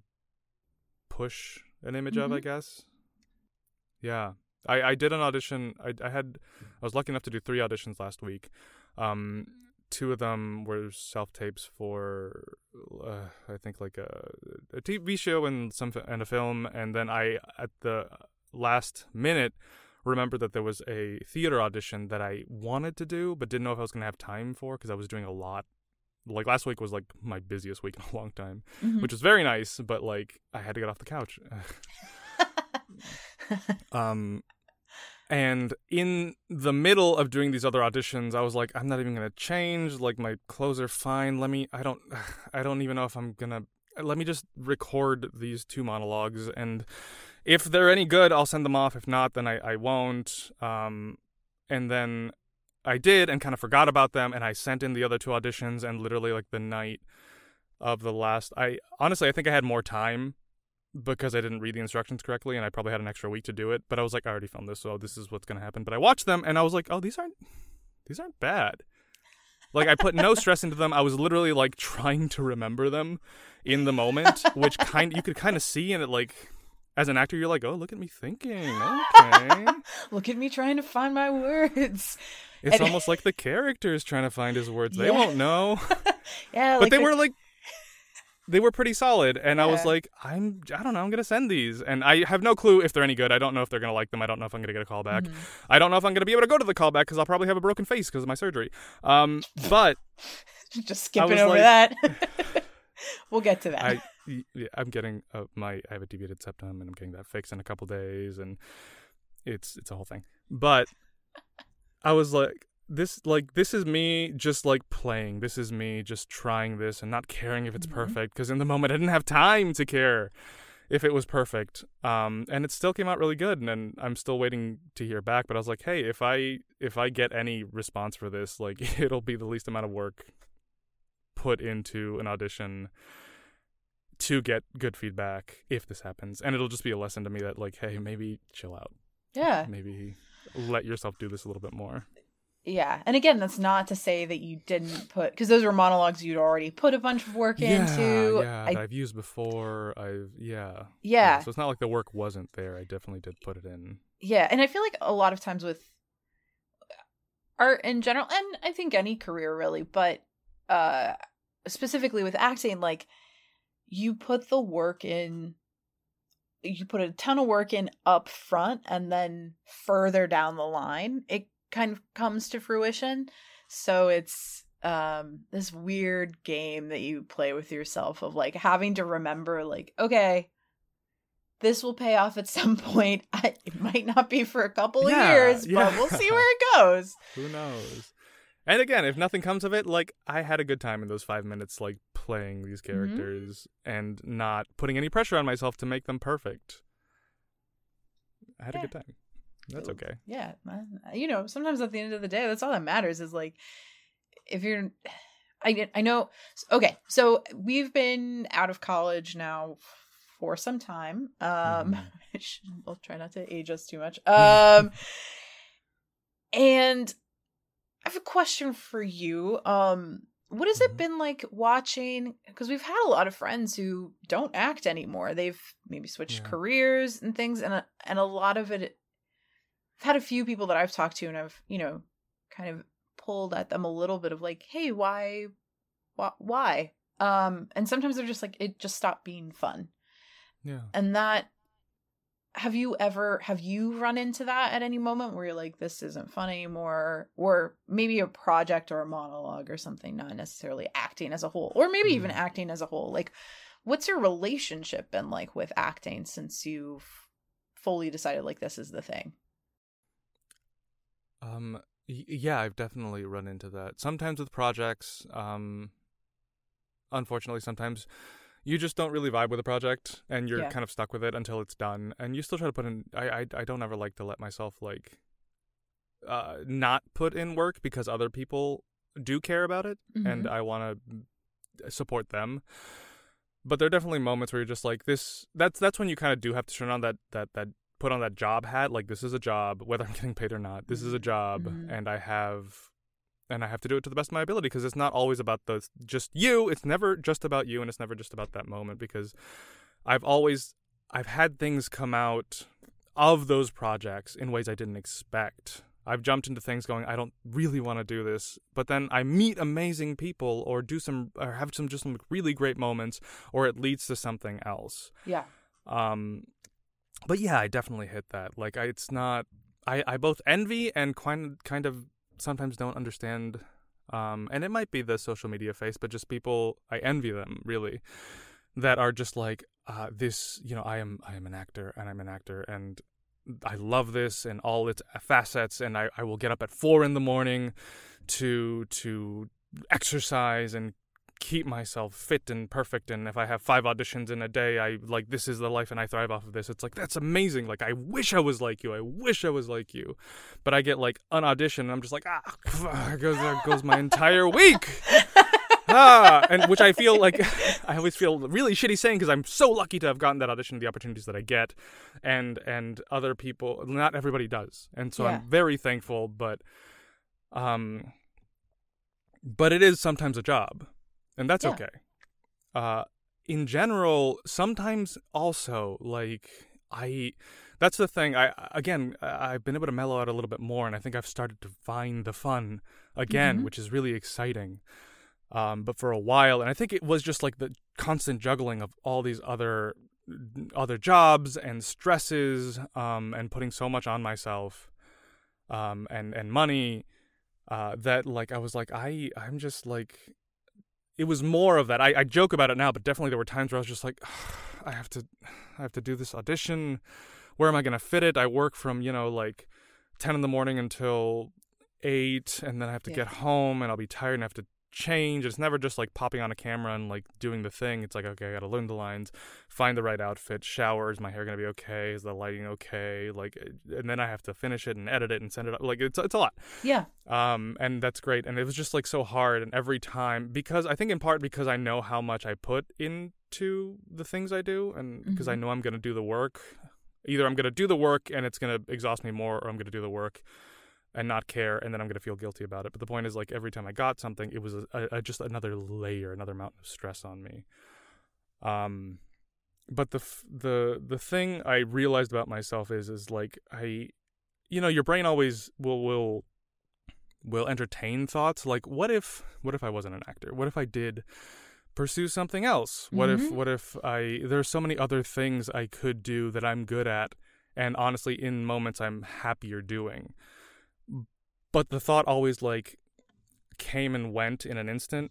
Like it Mhm. never stuck because then i would sit down and be like ah okay i'm gonna watch tv and i'm watching anything.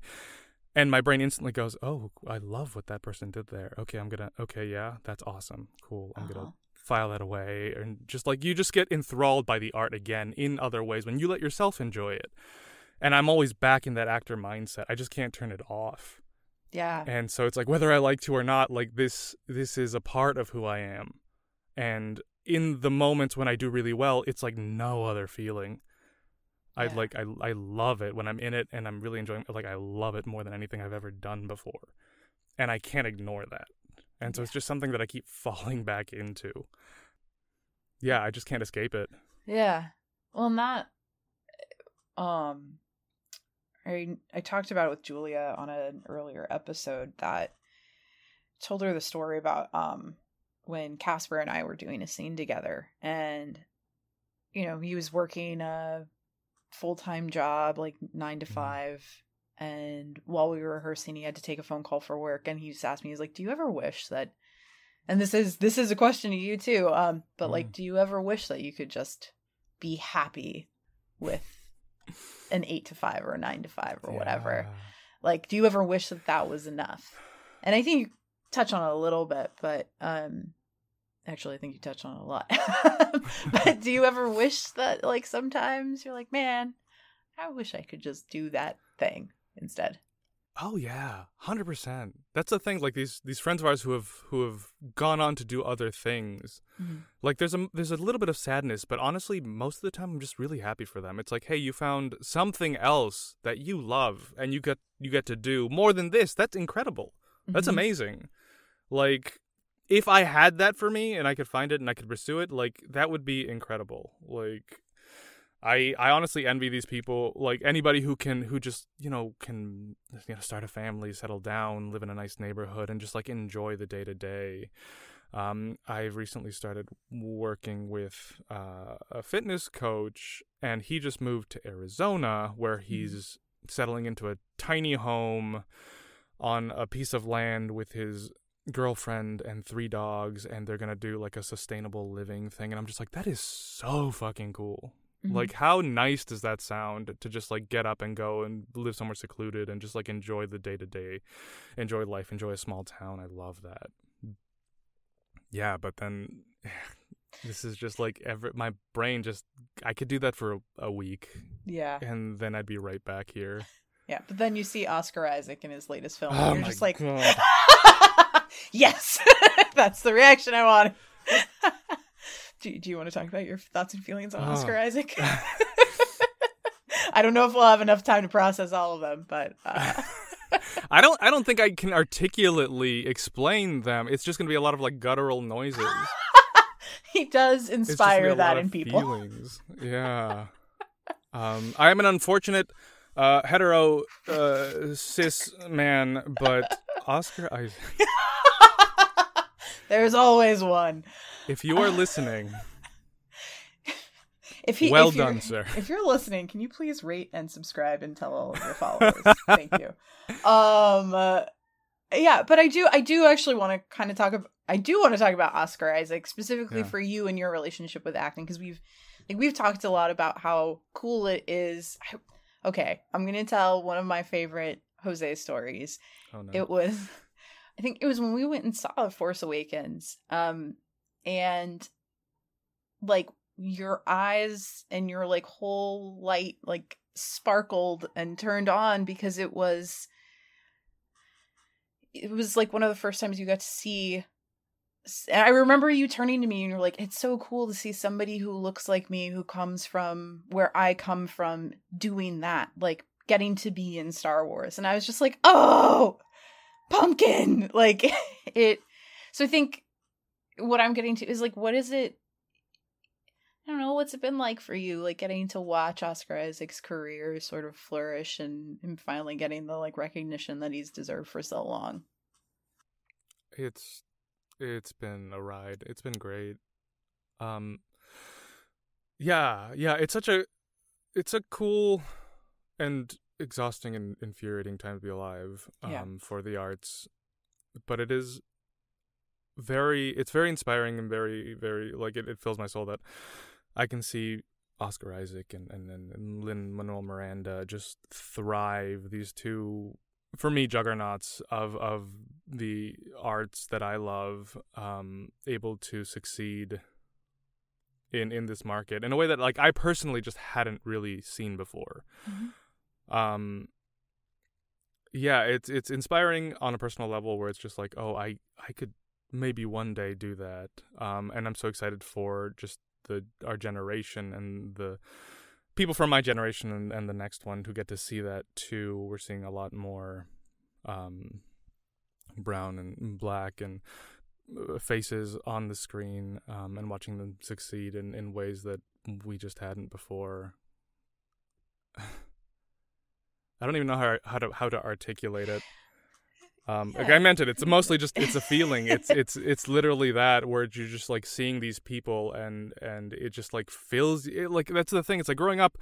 I admit I was I was personally like as an actor and as an artist. It's like I would just see anybody and I'd be like, oh, these are great actors, and I because Mhm. probably I didn't have the representation, the the influences from, or I, at least they weren't my focus. I didn't know what it felt like to see someone who looked like you succeed in the same way. So for a long time, like that, it kind of didn't matter to me. But then when it it was presented to me, it just like opened. It it just filled me in a way like I I. I, I don't know how to articulate. I don't. I Yeah. don't. I really don't. It's just it just made me that much more excited to be a part of it.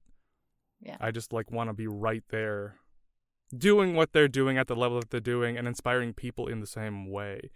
And it's kind of like the, the the same idea of like making the the the story uh, bigger than you. It's like I see this this this this this tapestry of artistry like uh, all these people getting to join in on this and I'm like I want to be a part of that. Well, you are, just so you know. Thanks. And yeah. And in terms of storytelling and like being a storyteller, like for you, what is what's been that reason? What's been that thing that kind of like pulls you, pulls you forward into storytelling? I I think it's as someone who like spends way too much time in their head, I I think it just comes down to that the same thing. It's just like the the feeling of it. You watch something that inspires you or makes you laugh or just distracts you, but you don't feel alone. And I think that's always been the thing about acting and theater is as an artist in it, you have this very supportive community. These people that you can look up to and also rely on. Um, but even as of as a viewer, as a consumer of, of art and media, just the reflection of humanity Mm-hmm. as kind of like high and, and intangible as that, that sounds like that's always just been the draw for me. It's just Yeah. like I I've seen things that have broken my heart and you just you know you and yet you're like I love that I, I experienced that. I love that I saw that. Um yeah, for me acting and, and art has always just been about about humanity and showing each other that we understand. We there's something you can relate to. You you have options, you are supported, you're loved. Like all those things are what I care about the most Mm-hmm. Is just being able to communicate that. Yeah. Yeah. Oh, thanks, friend. I feel I like hope this is good. I don't know. this is good. like it's just- great. I was, but I, I was like, oh my god, this is so deep. so, I are you okay? It's one of the, yeah, yeah. We get into these subjects, and it's like I have no words for anything that you're asking. I'm just gonna send. I'm just keep saying feeling words and hope there. And I don't know. I'm just gonna describe my emotions and see I'm- what sticks. Yeah, that thing that I've always been really good at. Uh, you uh, you are very good at it. I was like, there's been like at least six quotes where I'm like, damn, I need to write that down later. Uh, So I appreciate it. Um, so okay, I feel like we've been we've been going on some heavy stuff. Um, so question for you: What has been maybe the most embarrassing, or maybe the like goofiest thing that you've, as an actor, have experienced in this journey? And like, I don't know, at what mm. moment in particular or moments kind of stick out where you're just like, this is this is a job like you know that that moment where you're like okay cool Oh.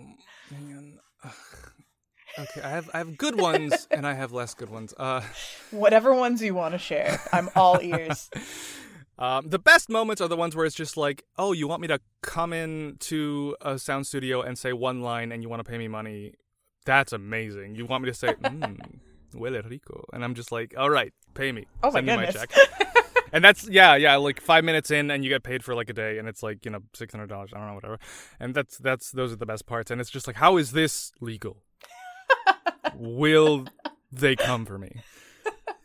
Um, but I think for me the the I hope they never listen to this. But one we'll bleep them out a few years ago, I did.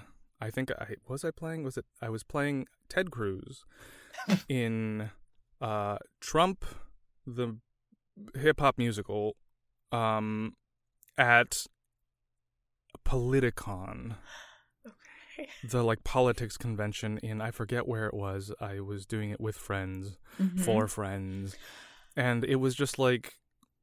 I'm sorry, guy. This is just it was it was not good. It was not good. uh, the guy who wrote it was not a theater person. uh-huh Um, this was like probably at the height of Hamilton hype, and he was much more into quote unquote real hip hop and how Hamilton is not real hip hop. And I have no opinions on that. I am not any kind of source on any kind of hip hop. Um, I'm lame as fuck. But I just remember reading it and rehearsing it. And I'm just like, what? Uh, this just rhymes. I what, this rhythm. I don't understand. It was just bad. It was bad, and we did it, and it was over. And I was like, why did I do that? I'm glad I did because talk about like having to just commit, no matter the circumstances. um, yeah, I can't quite put into words. I i it was rough. very vaguely remember that and like just randomly getting texts of like this line this line that was created well, i'm supposed to say this i'm supposed to say this and mean it i was like mm-hmm. do your best yeah, we all did. and now look where you are. You're in your closet that is I'm now a sound booth. My sound booth closet next to my pants, right where I want to be. Ain't nowhere but up, baby. Oh my god. Um well, is there is there anything any like words of wisdom or anything that you want to share with the listeners? Um, let yourself love what you love. Let yourself love the way you want to love. Never be ashamed of the things that make you happy. You deserve them and you're allowed to. And don't ever let anybody take those things away. So beautiful. uh, that's another quote. That's quote like number I- 7. I was inspired by my pants. I, I was wondering so he was like looking up and I can't see what he's looking up at. It's my pants. I just really like that pair of pants. They're really, com- you know, it's hard to find like the perfect pair of jeans, you know? yeah, I You do know that. Yeah. Yeah. Like my favorite are the kind that have like at least a little bit of spandex in them because that way they always feel comfortable even if you like gained a little weight, lost a little weight, they just like they're snug, they're comfy. Like I can nap in jeans. I love jeans. And you Honestly- love naps. If you love naps and jeans, hit me up, we can talk. Jose knows the right kind of jeans. Oh my god. You're a ridiculous person and I love you.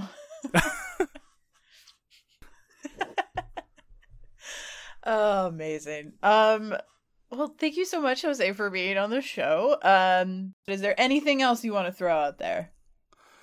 Uh just how much I love and appreciate you as a human being, as an artist, as as uh, all the other things that you are. Um, you inspire me every single day by how hard you work and how much you care.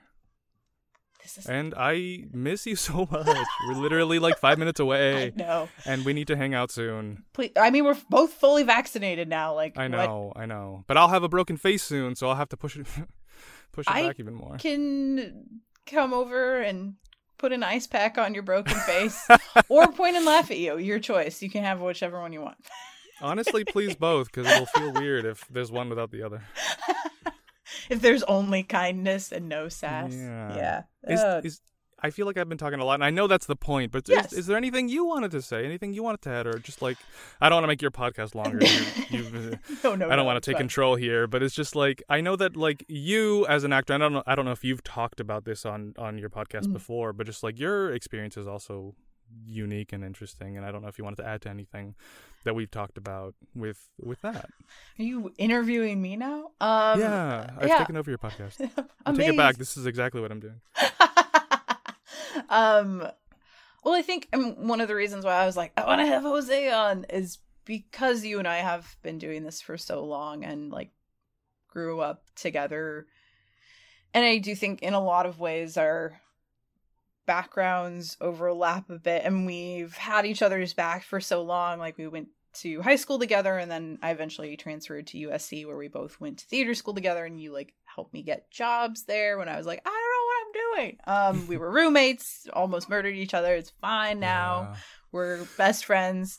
Um so I think that was part of the reason why I wanted to have you on the show. Um it is because like there's so much that we relate about and I know that there are others out there. Um but I think for me it's just like sort of what you were saying too of like it, it there are other parts of you that you can fulfill and tap into um and i think something that has been really comforting to me as of late is like even if you're not so like right now i'm working like a 9 to 5 in healthcare which is like nah, i never thought like thought i would ever be in that situation but um something i think is really important to remember is even if you're not creating actively right now or you're working on stuff but you're not like posting about it on social media or you're not like talking about it like you're still an actor you're still an artist you're still a creative like nobody gets to take that away from you. Nobody gets to redefine you in any kind of way. Um, and it Oh, yeah. is, it's like your your journey is going to look so much different for a lot of like it's not going to be the same. There's no blueprint Mm-mm. on how to be an actor. There's no like it just like with life, but there's no rule book of like and then you do this and then you do this and then this. Like people have sort of tried to build that of move to LA, get an agent, get a manager, start auditioning. Like Yeah. cool, but that's not the reality for so many people and that like just because you're not following that doesn't mean that you aren't that thing and that you'll never have that. Um just life sort of takes you in these weird paths. Um I think that's something to to remember and you know be gentle with yourself. Like it's been a really hard year um for everybody Yeah. and if you are someone who's creative um or not like if you were I think especially with the pandemic like for me um so I was actually uh in February of last year I initially put in my notice to leave my old job um that was also in healthcare because my I was like I'm going to quit. I'm going to go audition. I'm going to get into acting. I'm like fuck it. I'm just going to figure it out. And then the Mhm. pandemic hit and I was like okay. Um and I know a lot of people who were in situations like that like they had all of these plans and it got ripped away from us and Yeah. I think for me, just like remember, it's okay if you grieve that because it's a pretty big loss. Like so many people, not not only have they lost loved ones and friends and people who are part of the community, but you also lost like an entire year of your life in some ways, and in some ways not. Maybe you filled it in with other things, or you found like you were saying, like you got to rediscover other parts of you. But whatever things you had planned for the past year, year and a half, like that's a huge loss. Yeah. Um, Um, On top of all the trauma of like yeah, on top, of other kinds of loss, right, yeah, on top Fear of and the everything else. danger. Yeah. Yeah, so, um, you know, like give yourself room to grieve for that, and Yeah. I I say that all the time, and I I've had my moments where I've like broken down in the shower. I'm like, I was supposed to be doing theater, you know, or Yeah. yeah I, I think for me it's been a big reminder that just because you step away from it or put the brakes on or whatever it may be it doesn't mean that that thing leaves you and it doesn't mean that you've forgotten how to do it and it doesn't mean that you're not an actor or you're not a musician or you're not you know whatever fill in the blank like you get to decide if you are those things like other Yeah. people don't um Yeah, there's no Hmm. real timeline. There's no, and that's one of the things you were, you mentioned, um, that it's never too late to start. It's never too late to succeed. Um, no matter where you are on your journey, like it's you're you're fine. You have so much time.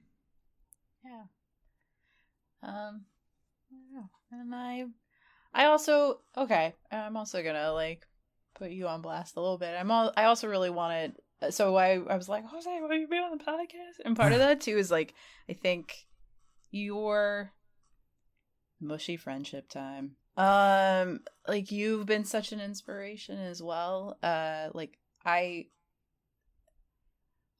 I, getting to watch you on the stage at a noise within a couple of years ago when you were in the portrait of dorian gray like you okay everybody so this was a couple years ago and he was cast in a noise within's production which is one of my favorite theater companies he walked out on that stage and i got to sit there and be like i know him know that guy. That's my best friend. Um and it i just remember like telling you afterwards i was like i'm just you're doing this and you were you'd done all these podcasts and like you'd done all this just cool shit. And i remember you being like oh it doesn't feel that way. And i i think it's just a good reminder that like when you put in a lot of work I, I think you don't realize how hard you're working and how much you've done. So like take a step back and look at all of the things that you've done and you know acknowledge the impact that you've had. And um you're just yeah you're such an inspiration. To me and you're so fucking talented. You guys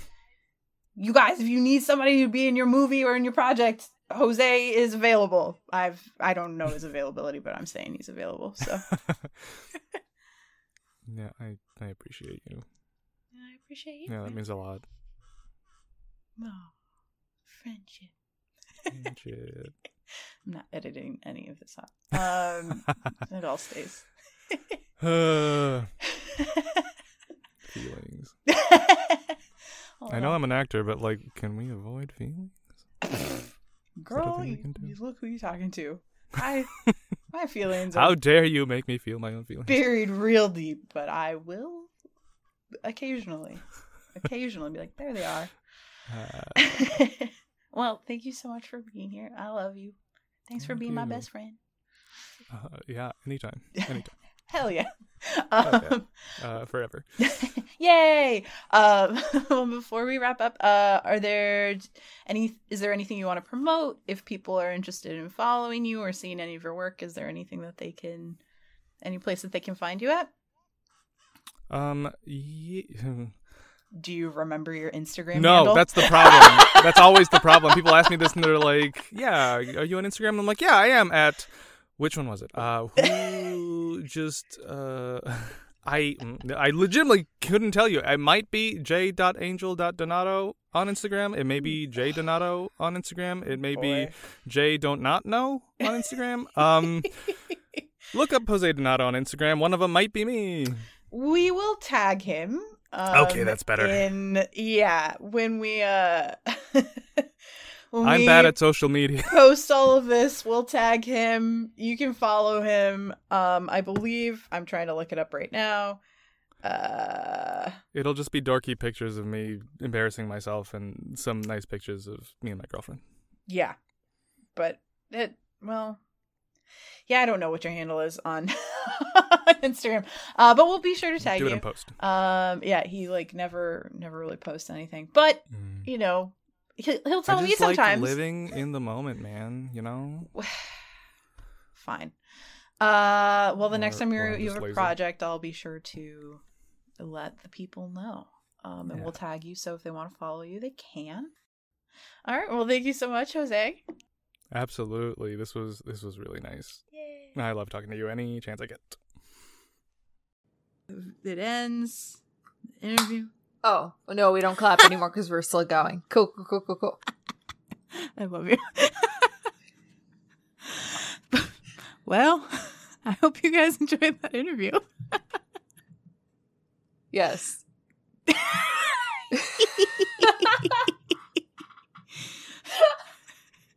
I. Oh my god, we're such dweebs.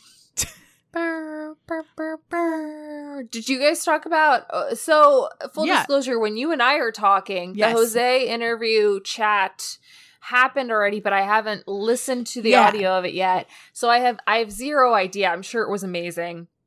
I know you're amazing. He's amazing. So obviously, um, did you guys talk about Pete Davidson, Celine Dion, uh, any any of our usual topics? Joe Pesci, We did not. We just talked about Oscar Robert Isaac. Pattinson. Oh well, okay. Sorry. Uh, No, so, okay. but Should we- quick name drop of all of them? we should we should poll the people if to see if they want the new logo of the peony to be Oscar Isaac's face in the center of a peony nestled. Um, would we get sued for using his likeness? No Probably. idea, probably.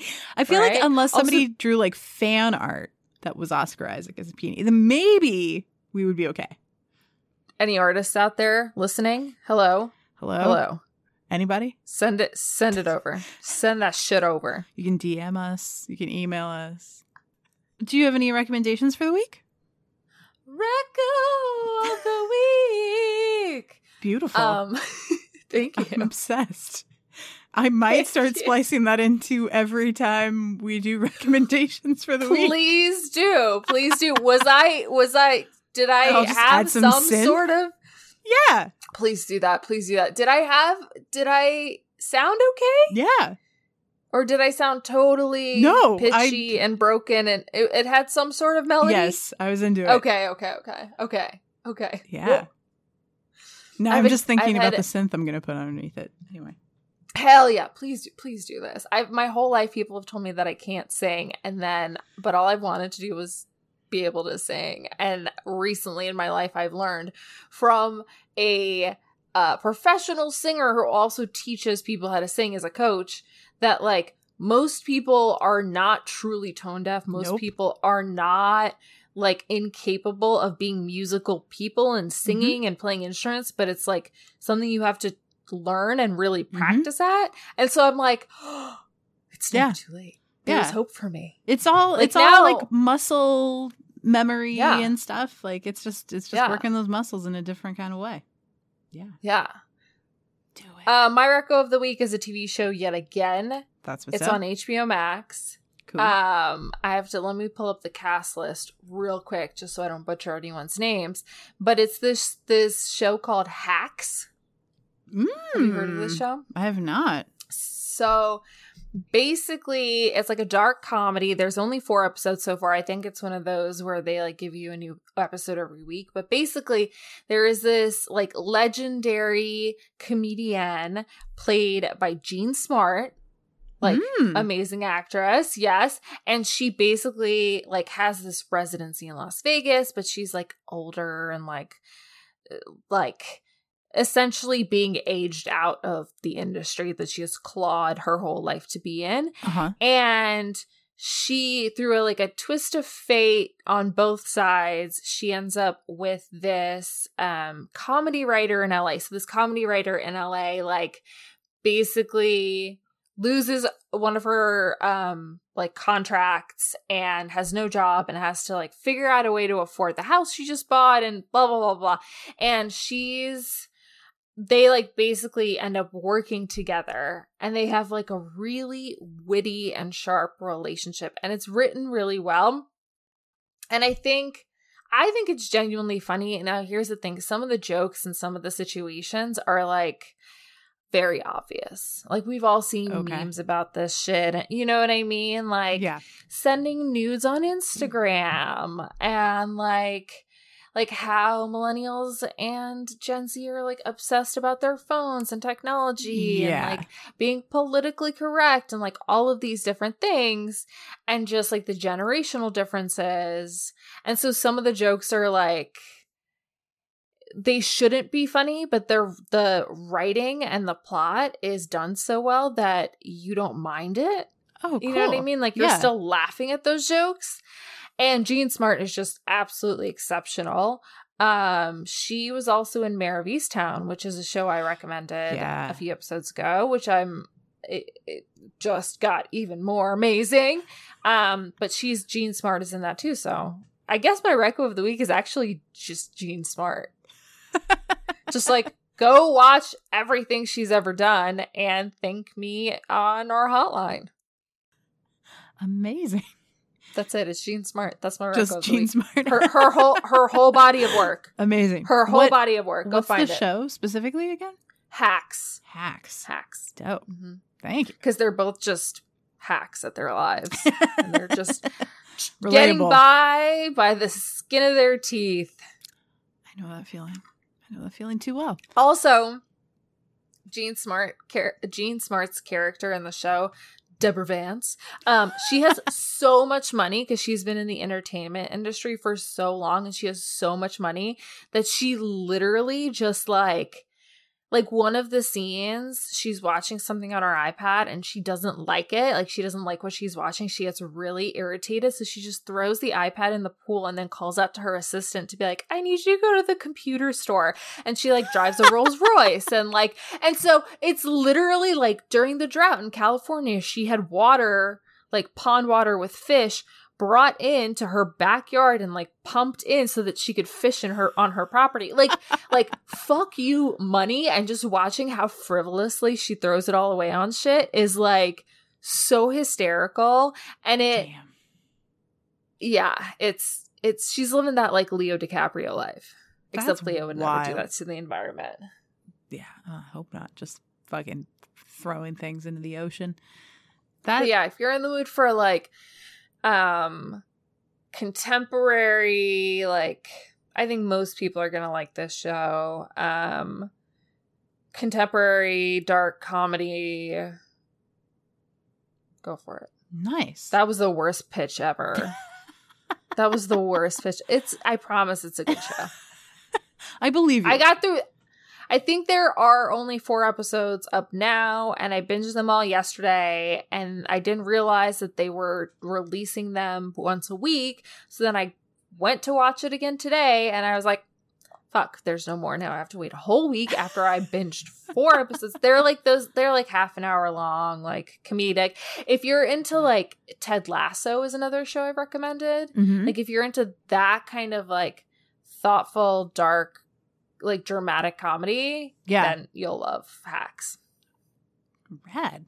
Thank you. That sounds dope. Yeah. Sounds dope Yeah. as hell. What's your Um, reco of the week? Mine is, and I'm like, do they need a shout out? Whatever. I'm going to tell you guys. Um, it's called uh, Wicked Words. And let me pull up the host name. So if you, as per usual, Wasn't that a wasn't that like a wasn't that like a song with the very sexy video in like the 80s? oh, uh, oh, was it? Was it wi- I thought it was Wicked, Wicked Games. Wicked Games was the song, Games. right? I, yeah, and it's like on the beach. I'm pretty sure it's Wicked Games. Um, but maybe I'm wrong. it was Yeah. all in black and white. Yeah, yeah, yeah. Oh yeah, Wicked Game by Chris Isaak. There it Okay. is. Um, I'm sorry, go on. no, it's okay. I meant to like look this up. I was like, is this a podcast just devoted to like that style choice or just dissecting that whole thing? that would be kind of amazing. Uh, and I, you know what? I was like, I don't know if you can make a podcast that long. Like, if you could do a whole series, you probably could. Who knows? Because then you could like Yeah. talk about how it influenced other songs and hmm, interesting. Yeah. interesting. Totally. Yeah. Um. So my my uh recommendation is Wicked Words. Uh, it is a podcast.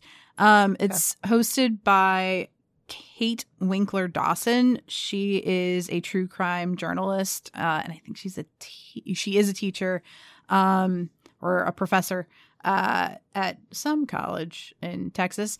Um, but I can't remember which one.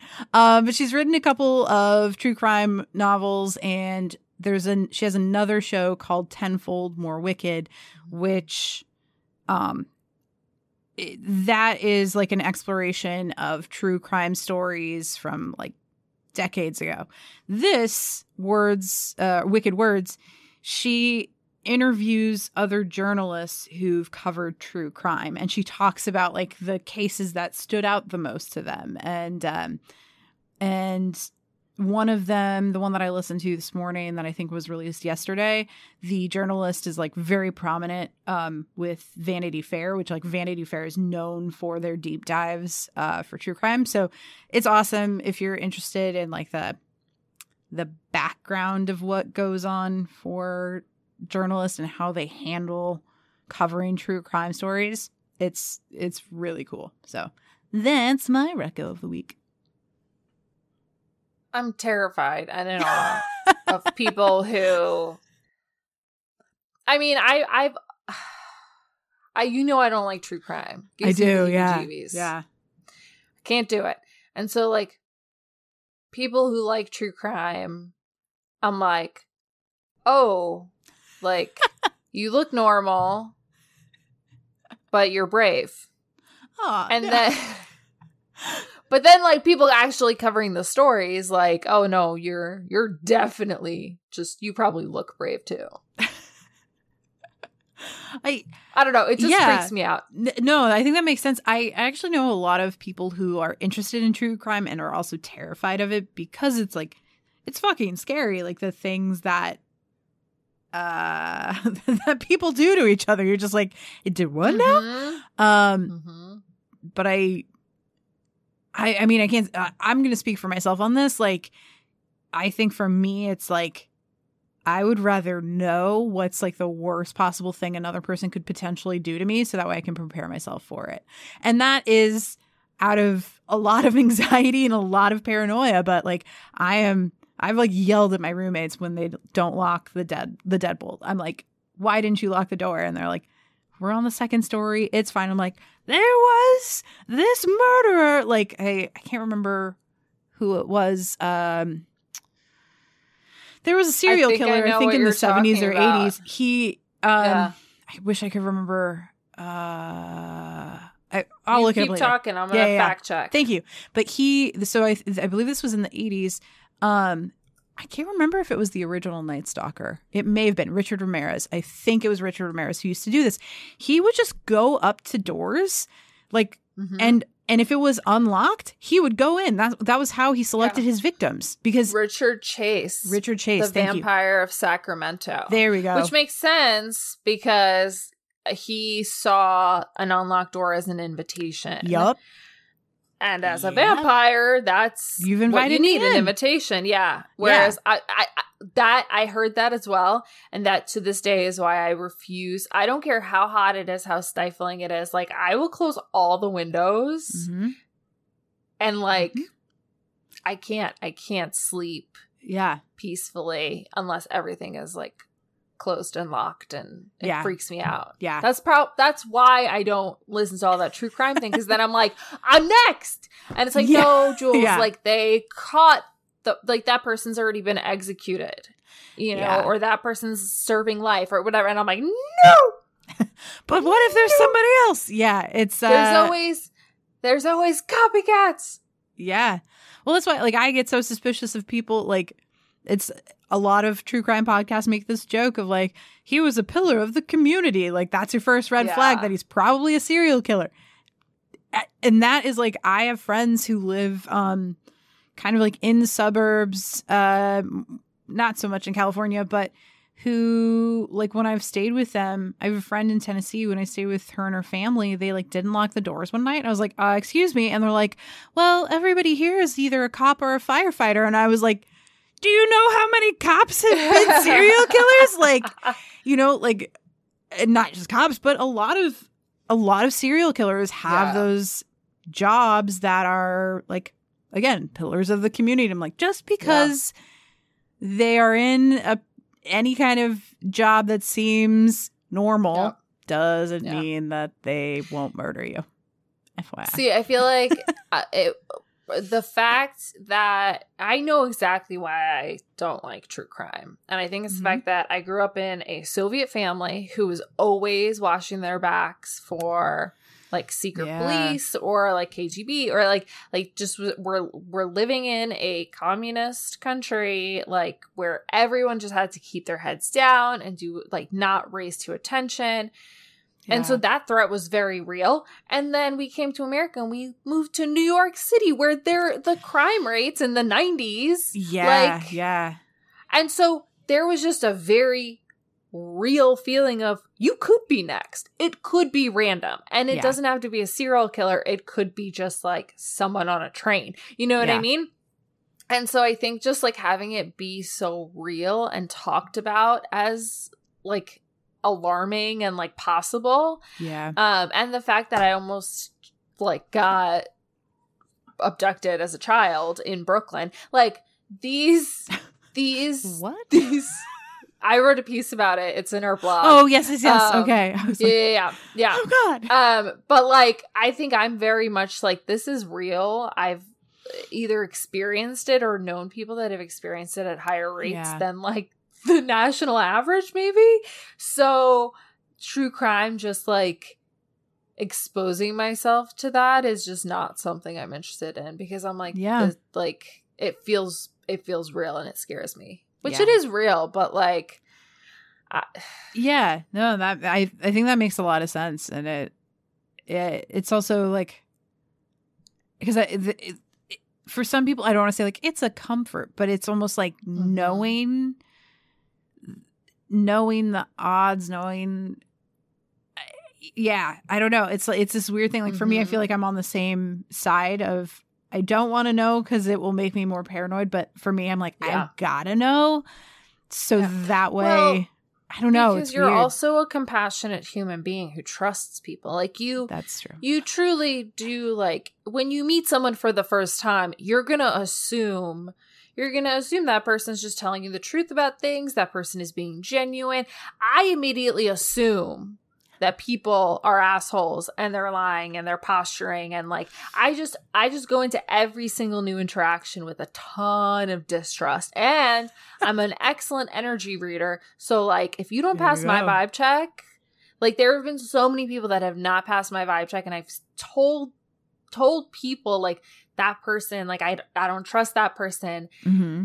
and I've like the people that I gave warnings to it ended up coming back and be like, "Yo, you were right about that person," and I'm like, "I know." And so just like having a good meter on those things, like a good getting a good read, and then also just genuinely distrusting everyone. Like, does it make me a little bit? A- a- Of a of a more closed off, cold person, one hundred percent as a self preservation maneuver, but like also do I lose sleep over the people that I didn't give a chance, like that I didn't mm-hmm. give my trust to? Like, no, because the people that are still around are the people that have shown me that they'll push. It's almost like it's not, it's an unintentional test, Yeah. but it's like I'll give you the super superficial version of myself. And until I safely know that you will have my back, Mm-hmm. and it doesn't have to be like a big cinematic thing like it's just it's just uh, a, a pivotal event will happen like someone will say something or someone will do like the slightest most like reflexive thing and i'll be like actually yeah like Mm. Mm-hmm and it's just like i wait for those signals of like when are you when do you have your guard down and i wait for those moments and those are the moments that i observe and ultimately that's what then shows me whether or not i could trust you Ah. i've always Nice. been a sit back and watch and Yeah. listen and observe and that and then like make my decisions like that's Yeah. You absolutely are. Yeah. Yeah. Yeah. Hmm. well, how did we get on this topic of conversation oh true crime true Uh, yeah, crime, yeah, yeah. Wicked crime. words. Check it out. yeah wicked words check it out lex is a decent lovely human being that needs to know, learn how to protect herself Yeah, it needs to be a little bit and i less gullible. maybe a psychopath I don't think so. not murder i'm not if you I am, trust your if gut. am, That's I'm what I'm trying to learn one. how to do. Yeah. oh oh oh, Yeah, oh, oh, oh, oh. See, I'm Okay, trying to okay. learn how to be like, oh, Yeah. yeah. But i get it but i get it. That shit's hard because it's hard to be like i can't explain it. There's no way to quantify it. It's not scientific. All i can tell you is like that person isn't isn't passing my vibe check. And Yeah. then like to have people be like oh you're being dramatic or you're overreacting or like what are you talking about? Like it's hard because you have so much opposition to trusting your intuition and yourself and you're like well like is it my personal stuff coming in and blocking like my read and all of that? Yeah. and you start to question yourself and you can't you can't question yourself. Yeah. because that's exactly what's going to happen when a week a month a year down the line someone comes back to you and is like hey like good call listening to your gut on that one. Like rachel was a raging bitch. Like but that goes back to that same thing Yeah. of like you warn someone they chose to follow their own path aka like being in a relationship with rachel and Mhm. that's an experience they had to have and a mistake you had they had to make Yeah. What's interesting, like listening to you talk, I was like, oh, here, like, I was thinking about a couple of people where my initial gut reaction was like very negative, and I like pushed it aside. And sure enough, like a couple months later, or in, yeah, Yeah. a couple months later, I was like, oh no, they are terrible. yeah So Yep. initial reaction was right, but I didn't listen. yeah Here we are. Yeah. We should ask folks to send us their recos of the week Yeah. to our hotline yeah. yeah Well, y'all, uh, you know, if you guys have any, you were you were the lady. Uh, recos of the week. Oh, that wasn't as good. Um, yes, if you have any recos of the week, if you have any fun stories that you wanna um that you want to share as we're trying to extend our ripple of kindness. yeah. Hit us on the hotline 707-892-0401 or hit us in the DMs at the Peony Podcast on all the socials. Hell yeah, hell yeah. Thanks, everybody. Thank you so much for listening and supporting Thank us. We love you. Thank We you. love you. Thank you. Bye. Thank you so much for listening to this week's episode of The Peony, where we believe that culture informs all that we do and art can truly be anything. If you like this episode, please leave us a review, rate us, tell all your friends to subscribe, follow, download. We'll be back next week with a brand new episode. Talk to you soon.